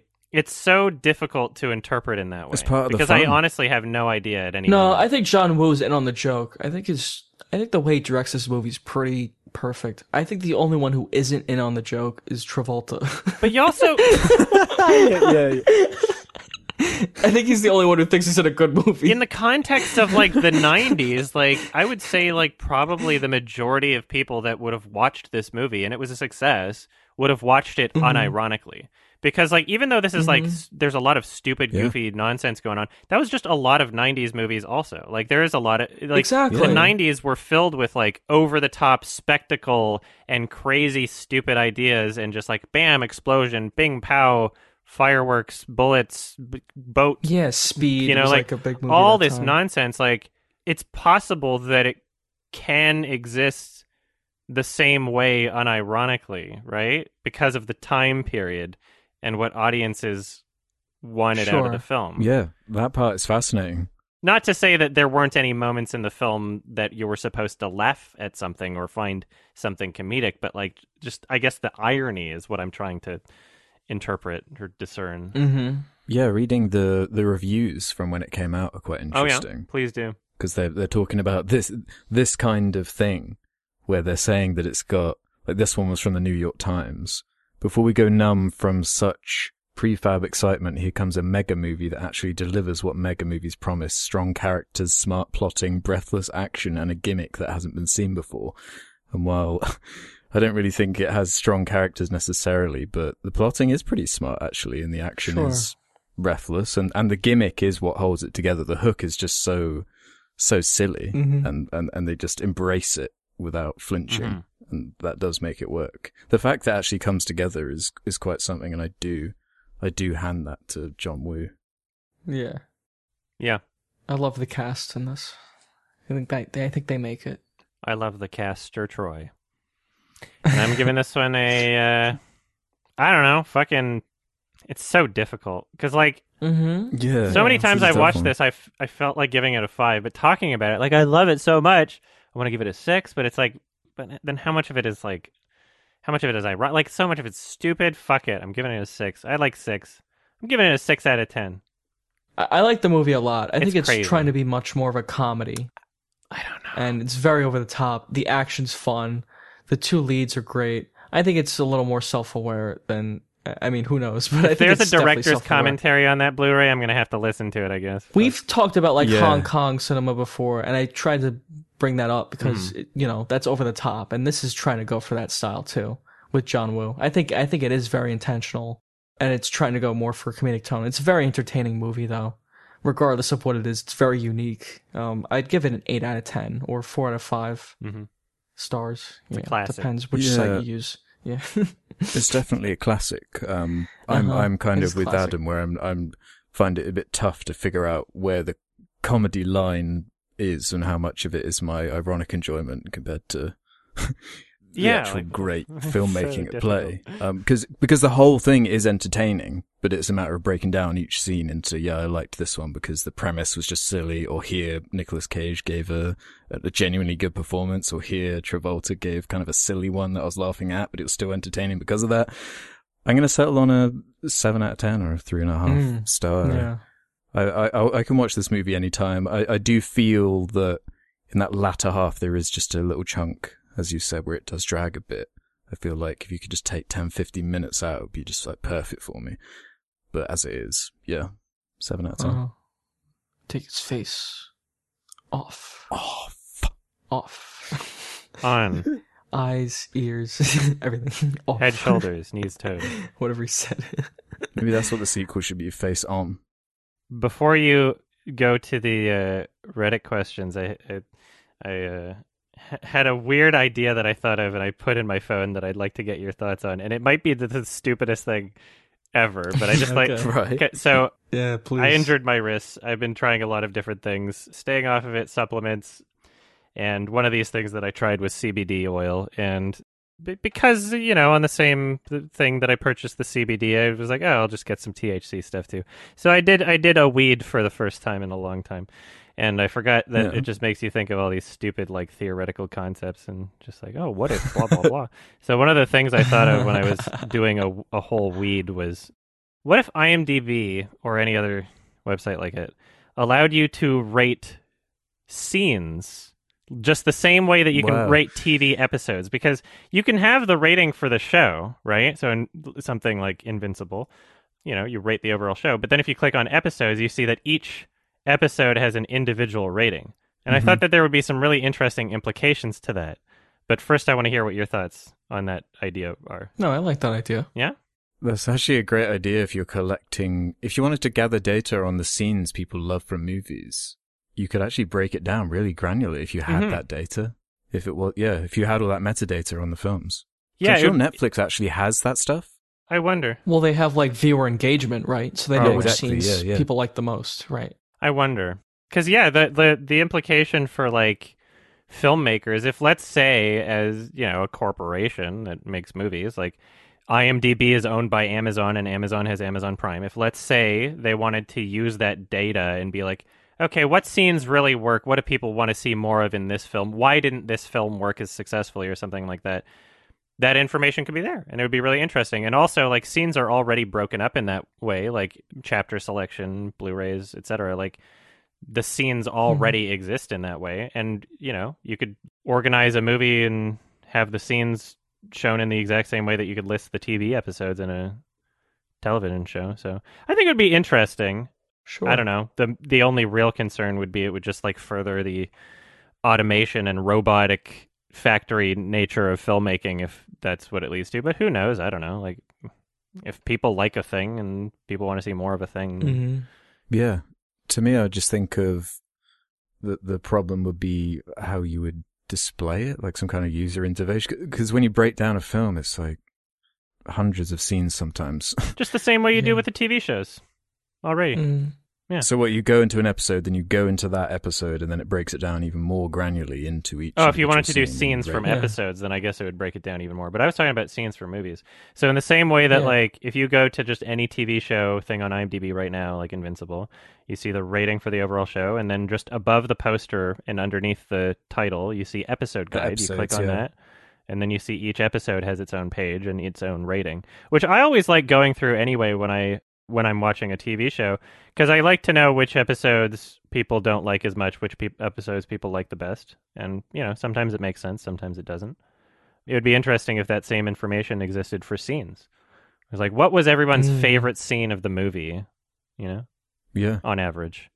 Yeah, and I could see a main page where they rank all of the scenes like of all time. And it's like, you Mhm. know, probably all the best movies. The Goodfellas Yeah, that scene, could be cool. What Am I a Clown? And you'd see like that's like number three or whatever. yeah, Yeah. I could totally see that working. That'd be sick. And then a bottom list of uh, Worst scenes from the room. worst scenes, worst scenes Oh, in best be movies and yeah. stuff like that. scenes from the yeah. room be ranked like you know point one. Uh, oh hi Danny, like that scene. What are you talking about? That scene's a masterpiece. I just like to watch you guys. Like that scene will be on there. just one star. Three is a crowd. All right, thanks for humoring Yeah, me. You just need a big, yeah, a big user No, that's base. cool. Because if you're getting that granular, you need like No. lots of people. I want more rating it. sites. Yeah, I want like a video Yeah. game rating site. I want Letterboxd to have vi- uh, TV shows. I mean, IMDb does have video games listed. yeah. yeah, that's true. I want one of just like short films, like a rating site for just short films. That would be unprofitable. Yeah, exactly. That's why they don't do it because you know feature films are profitable because there's, there's a whole industry built around them, which is why there's a rating site around them. For short films, there's not the same thing because those don't make Yeah. as much money, right? They're not as, pro- but those are still films. Like the, the the fact that you wouldn't call a film a film because of its length is like absurd. Like a film could be a minute long, and it's still a movie. like it's the same as Face Off. it's just like To Boldly Flee. That's a film. It's three and a half hours long or whatever the fuck. In the last episode of the podcast, we were mentioning the Oscar shorts, and you said, "I don't give a shit about Uh-huh. shorts, and nobody watches those." and now you're, I would like a shorts dedicated website. Like what? I'm an infamous hypocrite. Okay. Yeah. All right. Questions from Reddit. And that's true, by the way. No one, no one does give a shit about shorts because of what I just said. Oh fuck! Yeah, God damn it! I don't know what the solution to that is. Damn it! give a shit about short films. That's Yeah. the solution. Maybe access. Maybe if you just got, got them all on Netflix or something, people watch them. Well, now all. that we have Netflix, right? I think that's become more common because you just click on something on Netflix, like that David Lynch movie or um, the Paul Thomas Anderson movie he made with uh, Radiohead. That one, Mhm. you know, that's a short film, but people just click on it on Netflix. They're like, I don't know how long it is. I don't care. I think that exposes more people to that kind of thing. Uh, but it's really rare. Yeah, Don't you feel short films have that same like kind of that connotation? Like they're not as important or not as um, profitable. Like, like I said, mean, as like yeah. film. I be hopefully streaming services kind of change that. I watched uh, Yeah. Almodóvar's new short film with Tilda Tilda T- Tilda Swinton, Tilda Swinton, Mm-hmm. and it wasn't bad. But it was yeah, it was just on HBO Max, and it was kind of cool that it was just accessible through there. Because yeah, Yeah. like you don't. You know, before streaming, it's like I don't know. What do you do? You you- you're not gonna put it in theaters like at Pixar. You'll put it before Mhm. another movie. yeah, that's the main reason I would never see them. you maybe film Yeah. festivals and you th- throw a bunch of shorts together to make a feature length thing at film festivals, but you can't sell that in a movie theater. And then you don't want to put it on YouTube for free, so streaming kind of takes care of that, you know? Of course, yeah. Big big movies want to raise the bar. They make their movies really long. Like Avengers movies, two and a half hours. Pixar movies, two hours. You know, but a short film, I think, is it's just sub- substantial. You know, I I, th- I hope it gets the same amount of credit. Mhm. Yeah. Yeah, it's short films are like kind of proof of concept for feature length films in a way. Not even necessarily Yeah. like for the same script and same idea, I don't even but like, just like I don't like short films like that. I like the short films that stand on their own and have nothing. But you're you are right. They're often expanded, aren't they? By Mhm. Whiplash or Like Whiplash, yeah. you don't have to make something like Whiplash with the intention of making a feature Whiplash by saying proof of concept for that specific idea. But what I'm saying is like proof of Mhm. concept that like a director can do something con- competent, right? So, you know, Yeah, maybe there are like a couple ideas and things sprinkled from one short film that make it into your feature. Like Sam Raimi did some stupid short film before he made Evil Dead. It was just to prove to some producers, like, hey, like we can make a scary thing, right? And there are tiny little moments and ideas that made it into the the feature, but it wasn't necessarily like just the same thing. I guess I don't know. Mm-hmm. Just to prove that you can do something, really, as a director. I Yeah. guess. I'd say the structure of a short film is much more different. It's much looser. You know, maybe because you have less time to tell it. It's much more. I feel like it could be more personal, and maybe like a studio manufactured feature film. you know, there's not as many studio manufactured short films. Not as much of a market. Kind of like the Pixar movies, maybe. I, I like those. Mhm. That's it. All right, Reddit questions. Okay. Let's do some questions from the Reddit community then. If you want to leave your own questions, head over to the Sardonicast subreddit where there's a suggestion thread where you can ask whatever you like. Johnny the Fancy Man's going to start us off. So, this is a question for Adam. I was wondering something about your top 10 best movies of the year lists. You have once said that you always watch movies twice to be sure they are worthy to become a part of your lists. But my question is, then which movies have been discarded after the second watch? I love you guys. Keep up the good work. Greetings from Denmark. I don't have ones off the top of my head. They're like they're ones that just like didn't connect with me as much, and I I feel like I've definitely uh, come across one of these in the past week just on my ratings on IMDb, but they're so like not popular that I, I don't know if I could name them. I I'm expecting that will happen to the Unknown Girl by Jean Pierre and Luc Dardenne, right? That's th- Right. there's an example, uh, but like who the fuck knows or cares about that movie, right? So I don't know. Um, notable ones, I I couldn't even tell you. It's just sometimes I, for movies that really connect with me, they're probably not going to be discarded from my list. But sometimes there's ones where there was a lot there were a lot of things that I liked about the movie and maybe it didn't fully connect with me and I thought, you know what, maybe it'll be different on a second watch and maybe it, you know, there's always you always have to weigh like how much you appreciate something versus how much you actually genuinely connect with and love something, right? And so a 2nd Mhm. watch really helps to solidify that, I guess. Mm-hmm. Some movies suck on a rewatch. You realize it's exactly. like there's like nothing going on. Yeah, yeah. exactly. I think it's important. Mm-hmm. Definitely. Yeah, because I rewatched um, parts of uh, the Snyder Cut, and without like, because the first time I saw it, the whole the whole intrigue was the comparison, you know, with that original. So watching it when you're just trying to pay attention to the story, there's a there's a lot less to it. Got to admit. Yeah, watching it on a f- as a film on its own, I think it's a little better. Mm-hmm. I still have criticisms criticisms with that. Though Why did you rewatch the Snyder Cut out of curiosity, or parts of it? review it. I'm just fascinated by it. Yeah? I don't know what it is. It's, Uh-huh. Yeah, I Yeah. get a lot of humor out of it too. Okay. It's not as bad as the other one. No, I'm more it's mostly that. that. last twenty minutes. I'm I'm I'm just blown away by in the Snyder Cut with the Joker. Did you see. Henry Cavill released a video like telling fans to calm down? Oh, yeah. Snyder Cut So or funny. something, like really. Did you? And, and I'm like, why would I waste my time watching that shit? it's just like, okay. I saw the title. I guess I get the idea. It was a short video. Did you see that Warner Brothers posted a trailer for the 4K release of the Justice cut, and it's like downvoted to shit, and everybody's like, "Why would Oh, you really? give me a 4K Blu-ray of the Snyder cut?" It's so funny. But like, I, I mean, like, read the room. Come on, Warner Brothers. Like, Yeah, Yeah. because there was that new article, wasn't there, with uh, saying about Like, why would Gal you even Gadot release the- speaking up about it? Snyder cut. Yeah, let's see. 127,000 dislikes, uh, 5,000 likes. Actually, I'm gonna look. Oh this my up. god, the comments. I didn't even know Mhm. they were doing this. It's actually shocking Oh, to it's me. so that they'd funny. That tone deaf. Oh yeah, April 28th. So this was after the release of Snyder Cut, and they decided to release that trailer. It's like, What are they thinking? yeah, like maybe release like a 4K Blu-ray combo pack with both versions. That could be cool. Why not capitalize on both? have it as a special feature. in yeah, the Snyder Cut.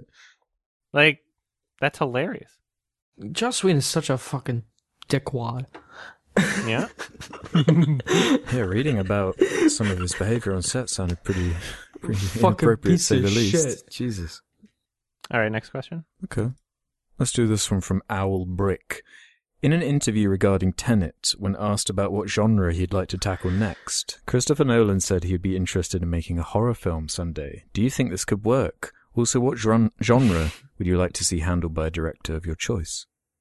Yeah, that would be cool. I would be really interested by that because he loves this whole like overwhelming with the presentation stuff. I'd like to see that instead of being through sci-fi or action, be going for horror, Hmm, trying to scare. you. Yeah, I would be very interested in seeing it. I wonder how much he would try to like closely emulate Kubrick, or how much of it would be his own thing. I wonder if he would incorporate time still, because you could argue that there are like kind of existential horror elements of like Interstellar.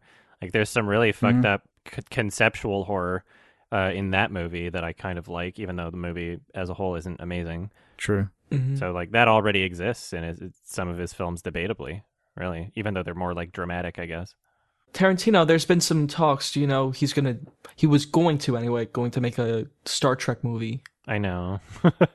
Who knows what's happening Uh, with that? Although I don't know if that's going to happen. I mean, I might be interested in that. Some kind of science fiction film from him might be cool.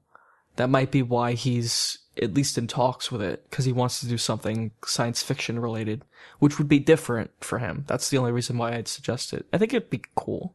Um, Star Trek's a lot about like character relationships too. Like, yeah, there's science fiction stuff, but it's mostly just about people talking. I think about, you know, I think Tarantino could write that well. That would that would be my pick. Yeah, cause I guess he kind of dabbled in horror with uh, Death Proof, but that's more the grindhousey horror. It's not really. Yeah. There's a lot more room. I guess his horror would be cool, like a giallo kind of film. I'm confident that Quentin Tarantino could do like really cool horror stuff. It's just whether or not he could Mhm. restrain Yeah. himself from doing goofy bullshit. Because like if we're gonna, if like Once Upon a Time in Hollywood was kind of that. Like in scenes leading up to the climax, I guess I'll try to not spoil this. We'll see how I phrase this. Scenes leading up to the, to the climax of the film definitely have horror elements that work really well, and it's really like patient and methodical and like creepy and kind of like almost like a Polanski horror kind of like way. Mm-hmm. Yeah, and I really liked that. But then he just couldn't fucking help himself, and then the whole movie is just a laughable joke at the end, sort of thing. Mm-hmm. If he followed through and like kept the seriousness and tackled like really Yeah. horror type things, I think he could actually do it really well. It's just how much can he restrain himself? I would like to see that from him because that's Yeah, like I'd what love Eli Roth does, like with Green Inferno. Is that it? It's just shit. It's like bad. the horror elements of that, but it's too Yeah, it's over the top. It's too much gore. Yeah, if Tarantino did something like that, it would suck.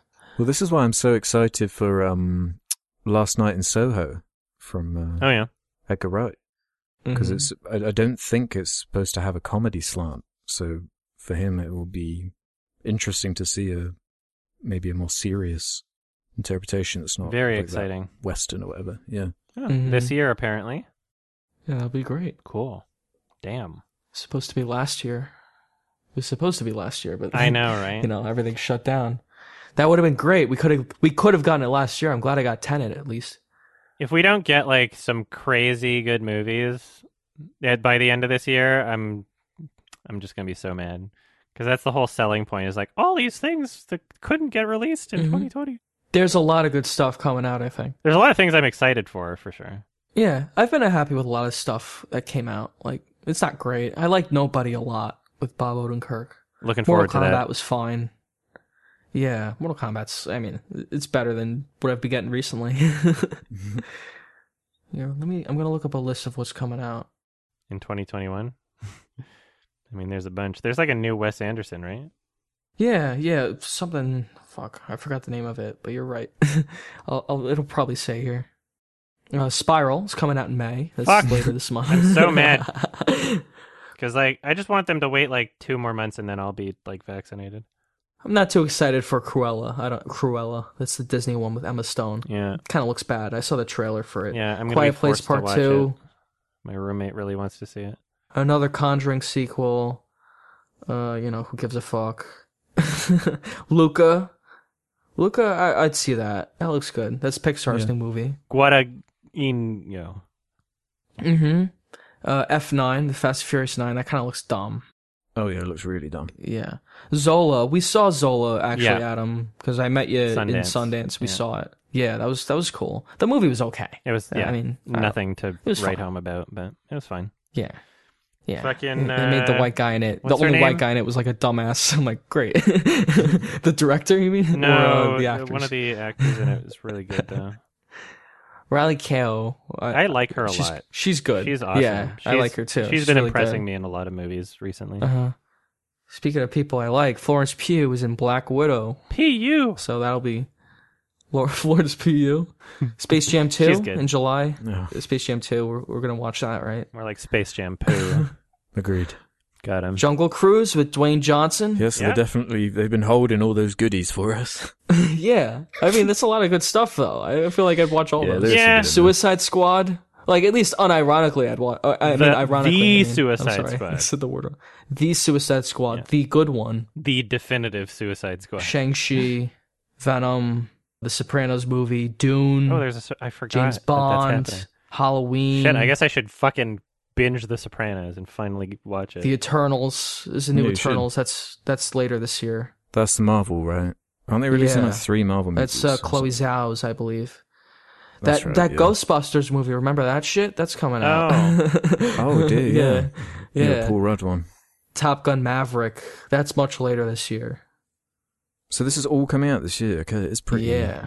Yeah, it is pretty packed then. a lot of competition, I guess. Yeah. Apparently, Matrix Four we're getting this year. That might get pushed Oh back. dear. Oh yeah, There are going to be some big losers direct then. to HBO Max. Kingsman.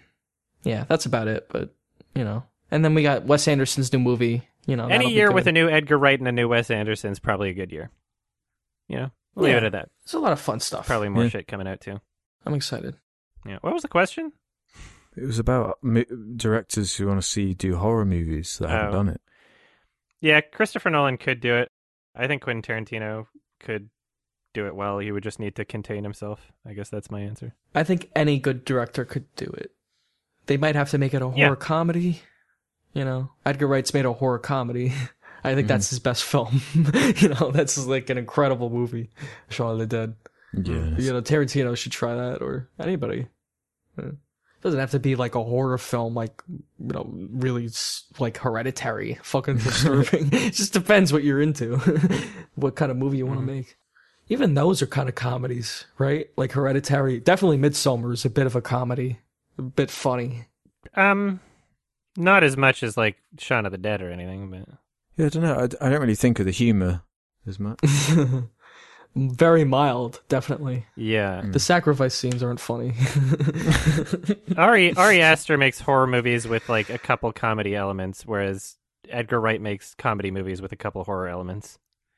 yeah, right. Yeah, yeah. That's, a, that's There's more. one Mhm. genre that supersedes the other. Mm-hmm. You kind of need a little of both. You can't just make like a well, you can make a straight up horror movie, but I don't find those as interesting. Just like a tad of comedy, I think, is a little. I don't know. Depends on what you're going for. It's like a little bit of salt, you know. You Yeah. add a little bit of salt to the meal. Really depends what you're Spice it going up, for. or yeah, I guess it depends.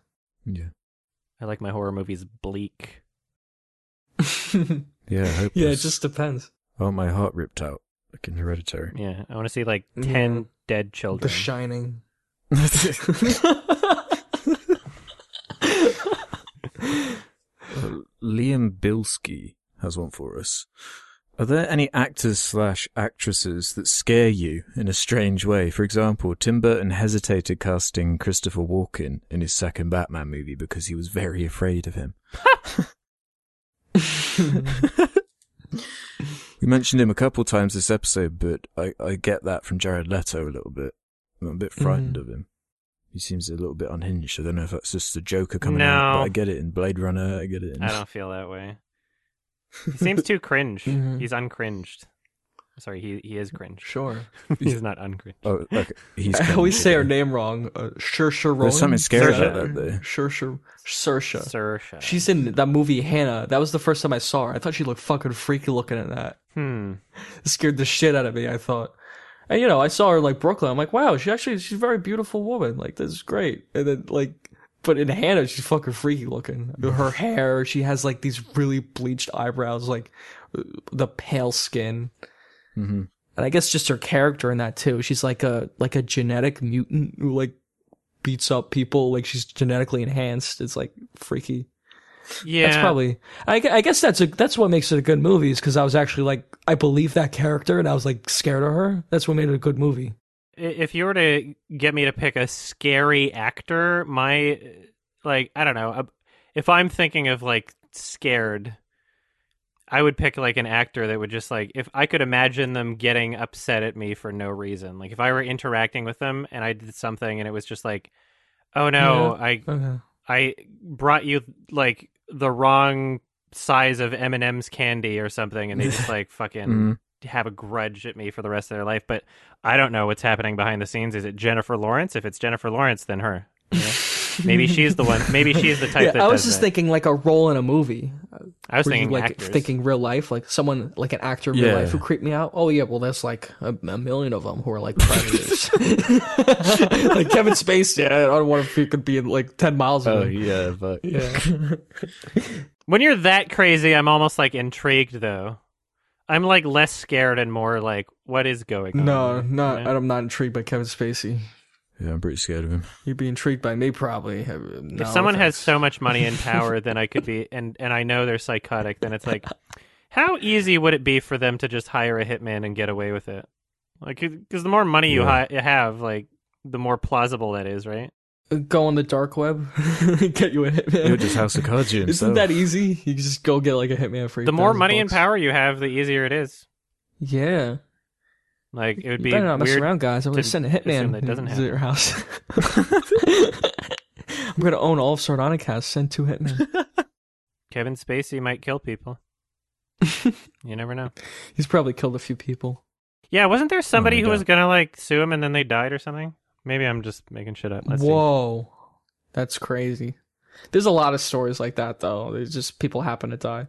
Oh, There was like yeah. a guy who invented. He literally like he invented the water car, like a car that ran on H2O. yeah, like And then the, a day later, he was poisoned. Like in a, he was like he was going to show it to people at BP Oil, and then he got poisoned. Yeah. like, at a time. Like, I, I don't know how true that. That's like ridiculous. I think that's fucking 2019, stupid. But uh, just hearing stories like that, that makes me laugh my ass off. Like, yeah, this the world is like controlled by oil companies, or and that's it. yeah, yeah. There, this this has been reported on in late 2019. There was uh, This is actually real. an accuser. Okay. The, what you're saying. Someone was suing. Yeah, Kevin Spacey. They were accusing him of like groping and lost, you know, in the lawsuit, and the Yeah. lawsuit was dismissed because he died, just a freak accident or something. Let's see, how did he die? Yeah. Ooh. Whoa. Oh, weird. Have you seen his occasional YouTube upload? Oh, they're great. That's sick. That's so disgu- funny. Yeah. Well, they're great in like a sick way. He's like in character. It's so weird. He's weird. in character, like making. It's almost like a, like a binging with Babish type. He's cooking food. like yeah, That's a funny He's like in his comparison. kitchen. it is weird, but that's what he's trying to be like. Like, hi everyone, how you doing? I'm just cooking some food, you know, doing my thing, and I'm gonna tell you, even though he's like a fucking uh, a predator, a pedophile, like the worst fucking scumbag of a human being you can imagine. American Beauty's still a good movie, and so is Nine Lives. Nine Lives is a is a masterpiece, you know. I don't know if it's giving me details on the death, but uh, I don't know. I'll look this up later. It's a little difficult to find. He should be in jail. Like, what? The? He should be making YouTube videos from his jail cell. Now Yeah. that would be method acting. That I would actually watch. I think that would be fucking awesome. Kevin Spacey in jail, like His YouTube channel. cooking. yeah, in jail. I don't know some really shitty prison food, like chili. Chili. I got a question for both of you. I was having this argument yesterday. Is is it still chili if it doesn't have beans in it? It's a core ingredient. I feel like. Yeah, me too. To I feel chili. that way. uh, well, if it's just like chopped meat, Then it's just meat that's sauce. chili. Well, because I've had chili with just like chopped meat in it, and I think that It's not chili. I don't know. It's not chili, man. I guess it's just chopped meat then. yeah. Yeah, I don't know. Oh, It's just meat it sauce. actually means chili with meat. Is, Mhm. is what it like. That's what it means. it's described as on Wikipedia, meaning chili with meat. I mean, but then you have to add the qualifier, though, right? Chili peppers, meat, tomatoes, and kidney beans. Yeah, to me, I feel like it would be incomplete without the beans. It'd be like, oh shit, I forgot a the core beans. ingredient. That's like the main thing that makes this meal what it is, you know. Just in my personal view, but you know, In conclusion, it's not chili if it doesn't have beans. Mm-hmm. We need Gordon Ramsay to weigh in. Everybody tweet Gordon Ramsay. We need to know. Let's do this one from Little Stuckman, who says, I'm not sure if this question has been asked, but if you were ever given the opportunity and resources to re- remake a film of your choice, for example, a film that you feel could be improved in some way or a new take on the same idea could be done, what would it be? I I if Hmm. I had the resources and experience and talent to be able to communicate the vision in my head for a Death Note movie, I think I could do a better job than Adam Wingard. You know, even if I didn't have the money and resources and talent, I think I could do a better job than Adam Wingard. So, yeah. Well, yeah, my answer is in a similar kind of vein, going off a show. I was talking to Ralph about this before um, we were recording, but I just watched uh, Avatar The Last Airbender for the first time. So thinking about M. Night's uh, movie version and how much of a travesty that is compared to the source material, it would be tough. It would be really tough to translate that story, but If you, if you if you went in with like a, a, a big chunky runtime and did a trilogy the proper Mhm. way, I feel like you, you could do more at least. I than bet you what could was do better. attempted. Anyone could do better than that. I Yeah, mean, that was that's the thing. awful.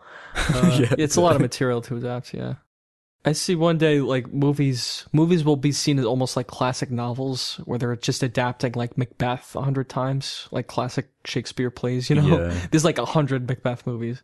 So I think they will be remaking classic Hollywood movies eventually, whether we like it or not. Like Godfather. You know, I think they will be like making that again. I would ah. kind of like like to remake The Godfather, not in an insulting way, just because there will be a million Godfather movies. I feel in the future because it's such a Oh. great movie. That is like the best movie. You know, hmm like it, I feel like 200 years from now, when it's royalty free, why wouldn't you remake a Godfather movie? It's the great, it's the best story ever told. You could just, you know, True, get I a bunch I of great haven't thought actors to about that, recreate it, yeah. like a Shakespeare in the Park type thing, where they just go out for free. You know, like uh, these incredible actors go out for free and and perform Shakespeare because it's so good. You know, they'll do the same thing for classic movies, uh, Cuckoo's Nest. hmm You know, anything, anything like that. Gus Van Sant remade Psycho because he was like, somebody else is just going to do it. Yeah. And then we got That's what I'd like to. we got remake. Vince There's a novelty in remaking bad movies too, because you can improve them. yeah, But Yeah, it's way harder to remake a good movie. people love the same stories over and over again. they do love that, as evidenced by the Lion King remakes. You know, Yep. making tons Oh, of money. Yeah, Disney's home movie. yeah, Mm-hmm. it's the same story, but people love the same story again. I think it would be a very interesting kind of challenge for a talented film if you got like a really really talented writer director and you Mhm. tasked them with remaking I don't know, The Room or Birdemic. But like but they reworked the story so that it was actually like competent Just total and like a creative good Don't movie. you feel it's a waste of time? no, it would be very to, like, interesting. the room. No, because think like I feel like it's 'cause better if to you remake pulled it something off, good, like The Godfather. No, I, I'm just saying it would be remake like a really interesting film experiment, right?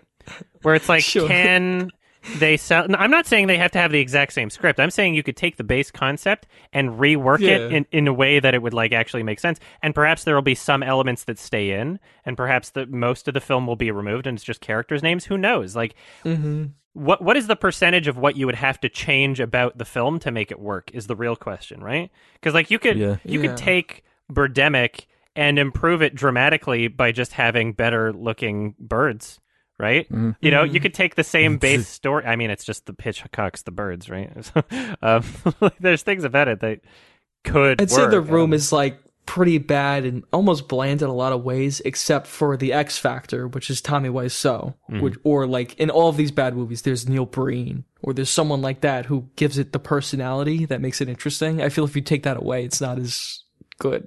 Like the room without Tommy Wiseau is what even is it? It's just kind of it's like a lifetime movie, right?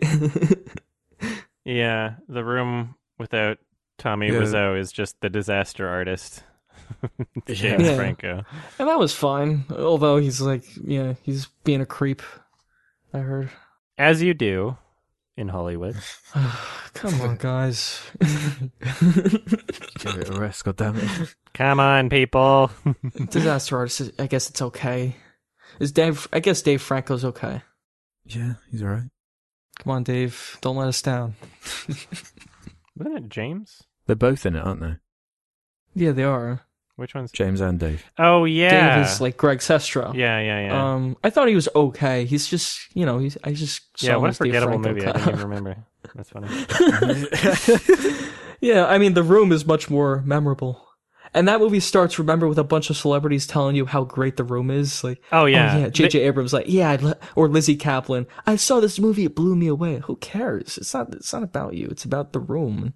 I find it an interesting testament of just how much of a cultural phenomenon The Room is that you can make an entire movie that only works if you've seen The Room, really. Because the whole movie is literally just Mhm. references Yeah. like, oh, he said, oh, hi, Mark, haha. Right? That's the whole movie. Mhm. Is that he did the thing. so yeah, definitely. clearly, because it was successful, then the, I mean, that just that's a testament to The Room. I wish I could put myself in the shoes of someone who hasn't seen the room and just watch that movie, like as a biopic. Mhm. Maybe in the future. I've, you know, the room is so iconic.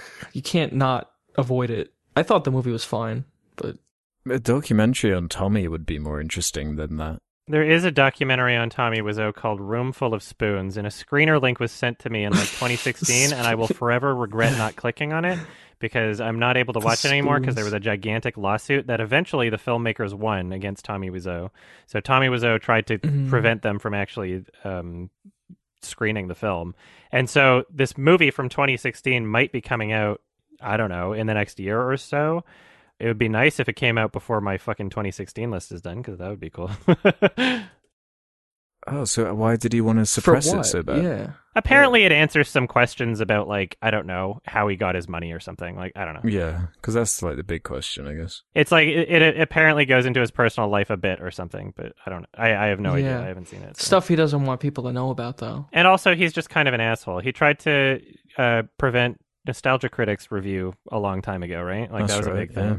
Like Tommy Wiseau is just a very not self-aware person. So big surprise. Yeah, I saw him in person in London. Because he only has one movie. He's not like a. It's not like a film company where they have like thousands of movies that they don't give a shit. Mm-hmm. it's like that's his only movie, so people make reviews of it. He takes it very personally. Uh, This is so stupid. I can't like imagine the CEO of Warner Brothers like suing someone, or well, I guess they do do that as well. But it's so absurd that like a giant company would sue someone, like for making a review. It, it's a review of a movie. Yeah. What what's the They don't understand the internet, though. right? What's the moral gray area? Like it's it's there's a clearly a difference between someone uploading a movie and someone reviewing a movie. If you can't see that, you're just like I don't know. You must be sick. He needs to gather more move, more money for his next project, his next Yeah, TV show, whatever he's up exactly. to. His next fucking piece of garbage that doesn't matter. Like he hasn't done anything since the room. Oh, he's has done no things talent. that are It's- just not funny. It, fucking terrible things like that sh- terrible The show where he's doing like let's plays of video games, the neighbors, Uh, or that yeah. let's play series he had. He can't even play video games because he's a fucking dumbass. Yep, he's definitely no Neil Breen. I love that. No. I love Neil Yeah. Breen with the bottom of my heart. Neil Breen just makes movies. He does his thing. He does real estate or whatever, whatever the fuck he does on the side, and then he does, and then he makes great movies. the best movies. Like movies. he's not trying to Like you can't fix know. Neil Breen's movies. There's nothing to fix. Tommy was so like he would have gone to the Oscars if they had invited him, Mhm. but they didn't because they knew he would have made a fucking circus like he did at the Golden Globes. Right? Then he got up on the stage and everything. yeah, yeah. Speaking of Golden. Globes, there's all that shit out and out. Like all these actors came out against the Golden Globes. Oh yeah, it's that, funny. You know, and streaming they're services. stupid. The Hollywood Foreign Press are stupid, and they they pick Yeah. stupid movies. They like and, sign you know, some like biased. open letter or something. I don't know. Mm-hmm. Yeah, but like big actors like Scarlett Johansson, it's like yeah, good. Not that she's the best person, Mm-hmm. but like they they are. They they pick they pick shitty fucking movies, and it's clearly biased.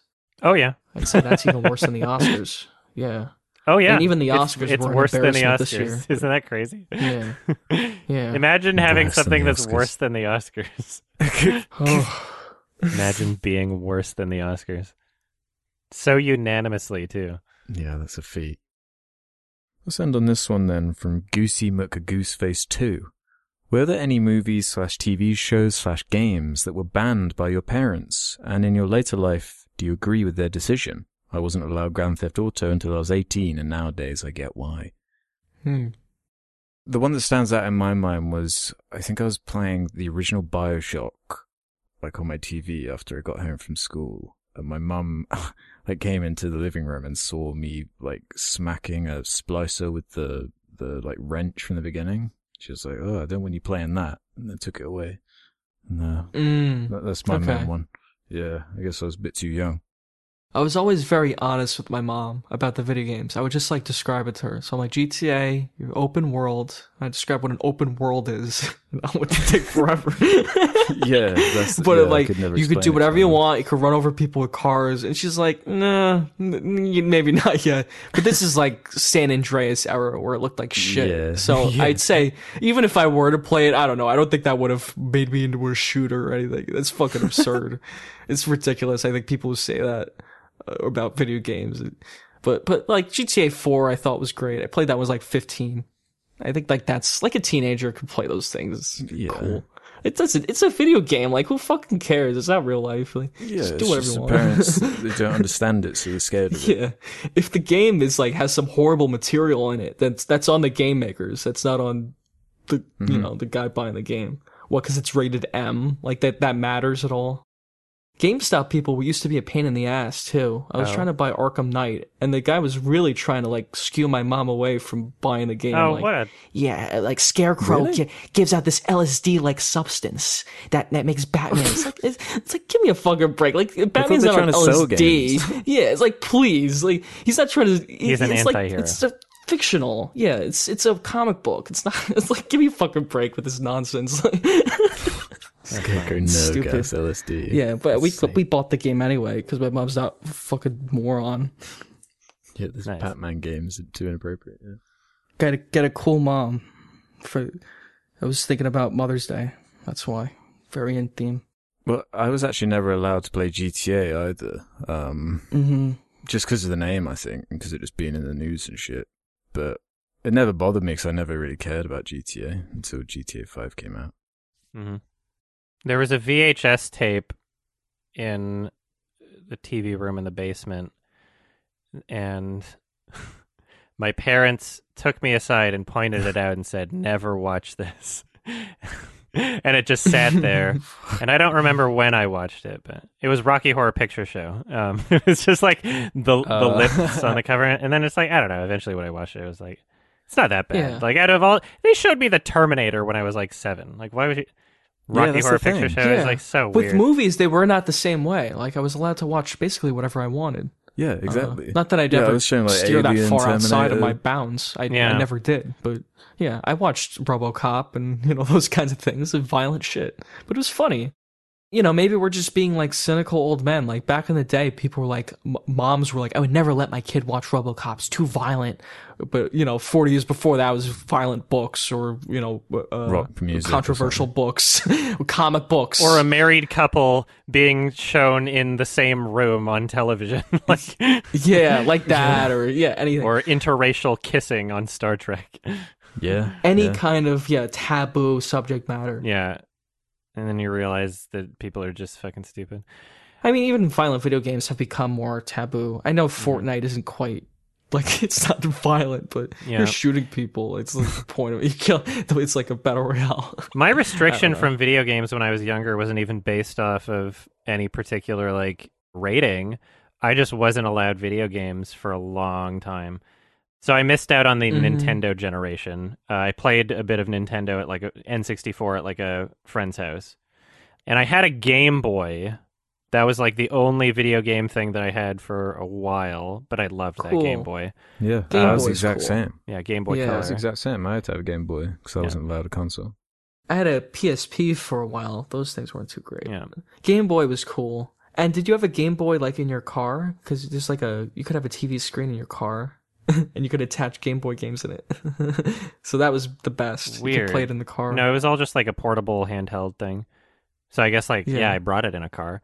I remember having these weird like I still actually have them. I have like this is just so nostalgic for me that I just keep these things forever, but I have the like attachments where you like stick a, f- a battery powered light on top of it because it doesn't have backlighting in the screen so you can actually see what's Oh, going yeah, on if you're playing in the dark. And like Okay. These yeah, rumble packs and like all that cool shit. The, the wireless trader things. Yeah, I missed out on like the DS generation and all that. Uh, it's so much it's it's much earlier. GameCube was the only console I had until I was a Yeah. teenager. When I was 13, I, I got like a PS3. That's it. The first actual console I had was uh, original Xbox, and me and my brother Yeah. saved up some money and we bought it. We had, you know, it was our purchase, and uh, we got Halo, and that was my first like real big Nice. console experience, and it was the fucking best. Loved it. Mm-hmm. See, I didn't get an Xbox. I got PlayStation, so I missed out on Halo completely. Yeah, I got a PS2 first. I'm sure it's good. Like I could download it now. It's on I'm PC sure I'd now. enjoy it. Yeah, it is on PC. Like I saw it was on on sale. I should probably get It's it. on Steam. Not that I'd have that attachment to it that you Yeah. guys did, but I'm sure it's really Do good. the old graphics if you do the MCC.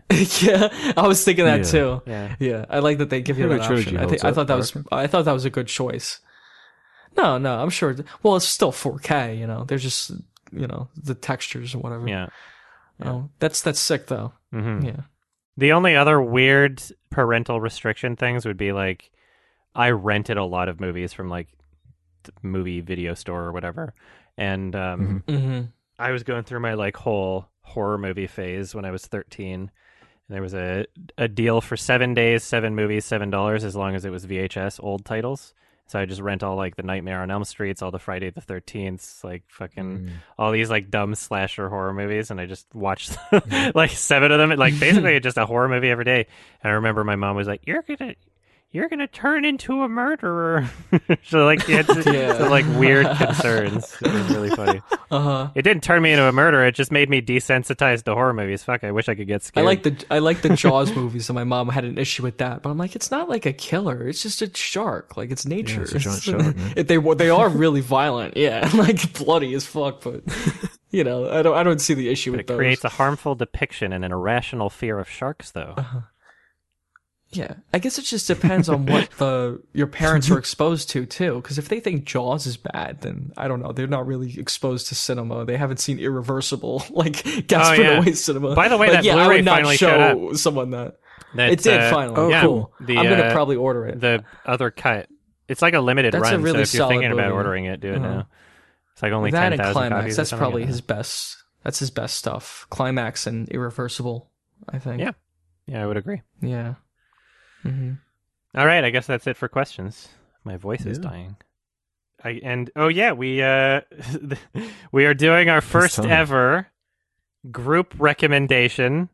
We all talked about it and we d- decided it was very very important to do this because it Mhm. is the crucial. what is it? 20th an- which anniversary is it? 20th anniversary? Yeah, twentieth. Yeah, of Shrunk. Shrek. Starring Mike Myers and Eddie Murphy, and we're gonna at least watch the first one. There's a 4K Blu-ray coming out tomorrow, so Oh, cool. I didn't know that. it's already out uh, if you're listening to this. And uh, yeah, unfortunately, they didn't release the other ones on 4K. But uh, Boo. I'm gonna say that I'll I'll try to watch all of them. I you're not I'm obligated watch all of to. But I'm gonna I'm gonna try my goddamn best to watch all of them. I'll watch all of them. I'll watch the first three. Oh yeah, I'm gonna I'm gonna see if I can keep going. I'm gonna see what I can do here. It'll be like a marathon. I, I don't know if I've seen all. I've seen all the Shrek movies. I have not seen Puss in Boots. Maybe I'll try watching that yeah, one. there's like a fourth Shrek Is and there a just Puss in one? Boots. Uh, There, that's it though, right? There's nothing else. There's Shrek 4D. I've seen that. There's a the universal holiday ride. special. If you want to count that. Holiday I- I special. I think I've you wanna seen go. that. Oh yeah, I'll I'll I'm watching everything that's in the Blu-ray pack that I bought. Anything in the Shrek Okay. yeah, there's Yeah. also like a live action musical that they stuck in there for some reason, so that'll be interesting. Mm, yeah, that's right. Okay. yeah. And Mhm. so yeah, I'll if, check that if out. not all of us finish all of them, that's fine. But uh, I'm gonna try my goddamn best. The quadrilogy. Yeah, and some spin-offs, I guess. Fucking Christmas Shrek movie or something. I don't know. Shrek the Halls is what it was called. Shrek the Halls. That's it. Yeah. Yeah. Yeah, Mm, Shrek for okay. forever after. Yeah, that's yeah. right, Solid stuff. Shrek Forever After. cannot wait. Yeah, I'm hyped for this. Mm-hmm. Yeah. Saw Shrek one at the cinema. Yeah. Mm-hmm. I don't know if I saw any of them in the theater, but I saw them when they came out on like video or whatever. All right. Saw them at home with the fam jam, Darman fam jam. All right, so if you don't want to be spoiled for Shreks, all of them, watch them before the next episode. These episodes come out every two weeks. And you can listen to things early if you go to sardonicast.com. Sign, sign up for premium, $2 a month. You'll get the episodes early. Also, patreon.com slash sardonicast. Also, we got merch. Maybe get some merch about it. And uh, have a happy taking your face off. I'm gonna take your face off. Oh, Off. Thanks for listening, everybody. Bye bye. thanks everyone. Bye bye. Bye. Face on.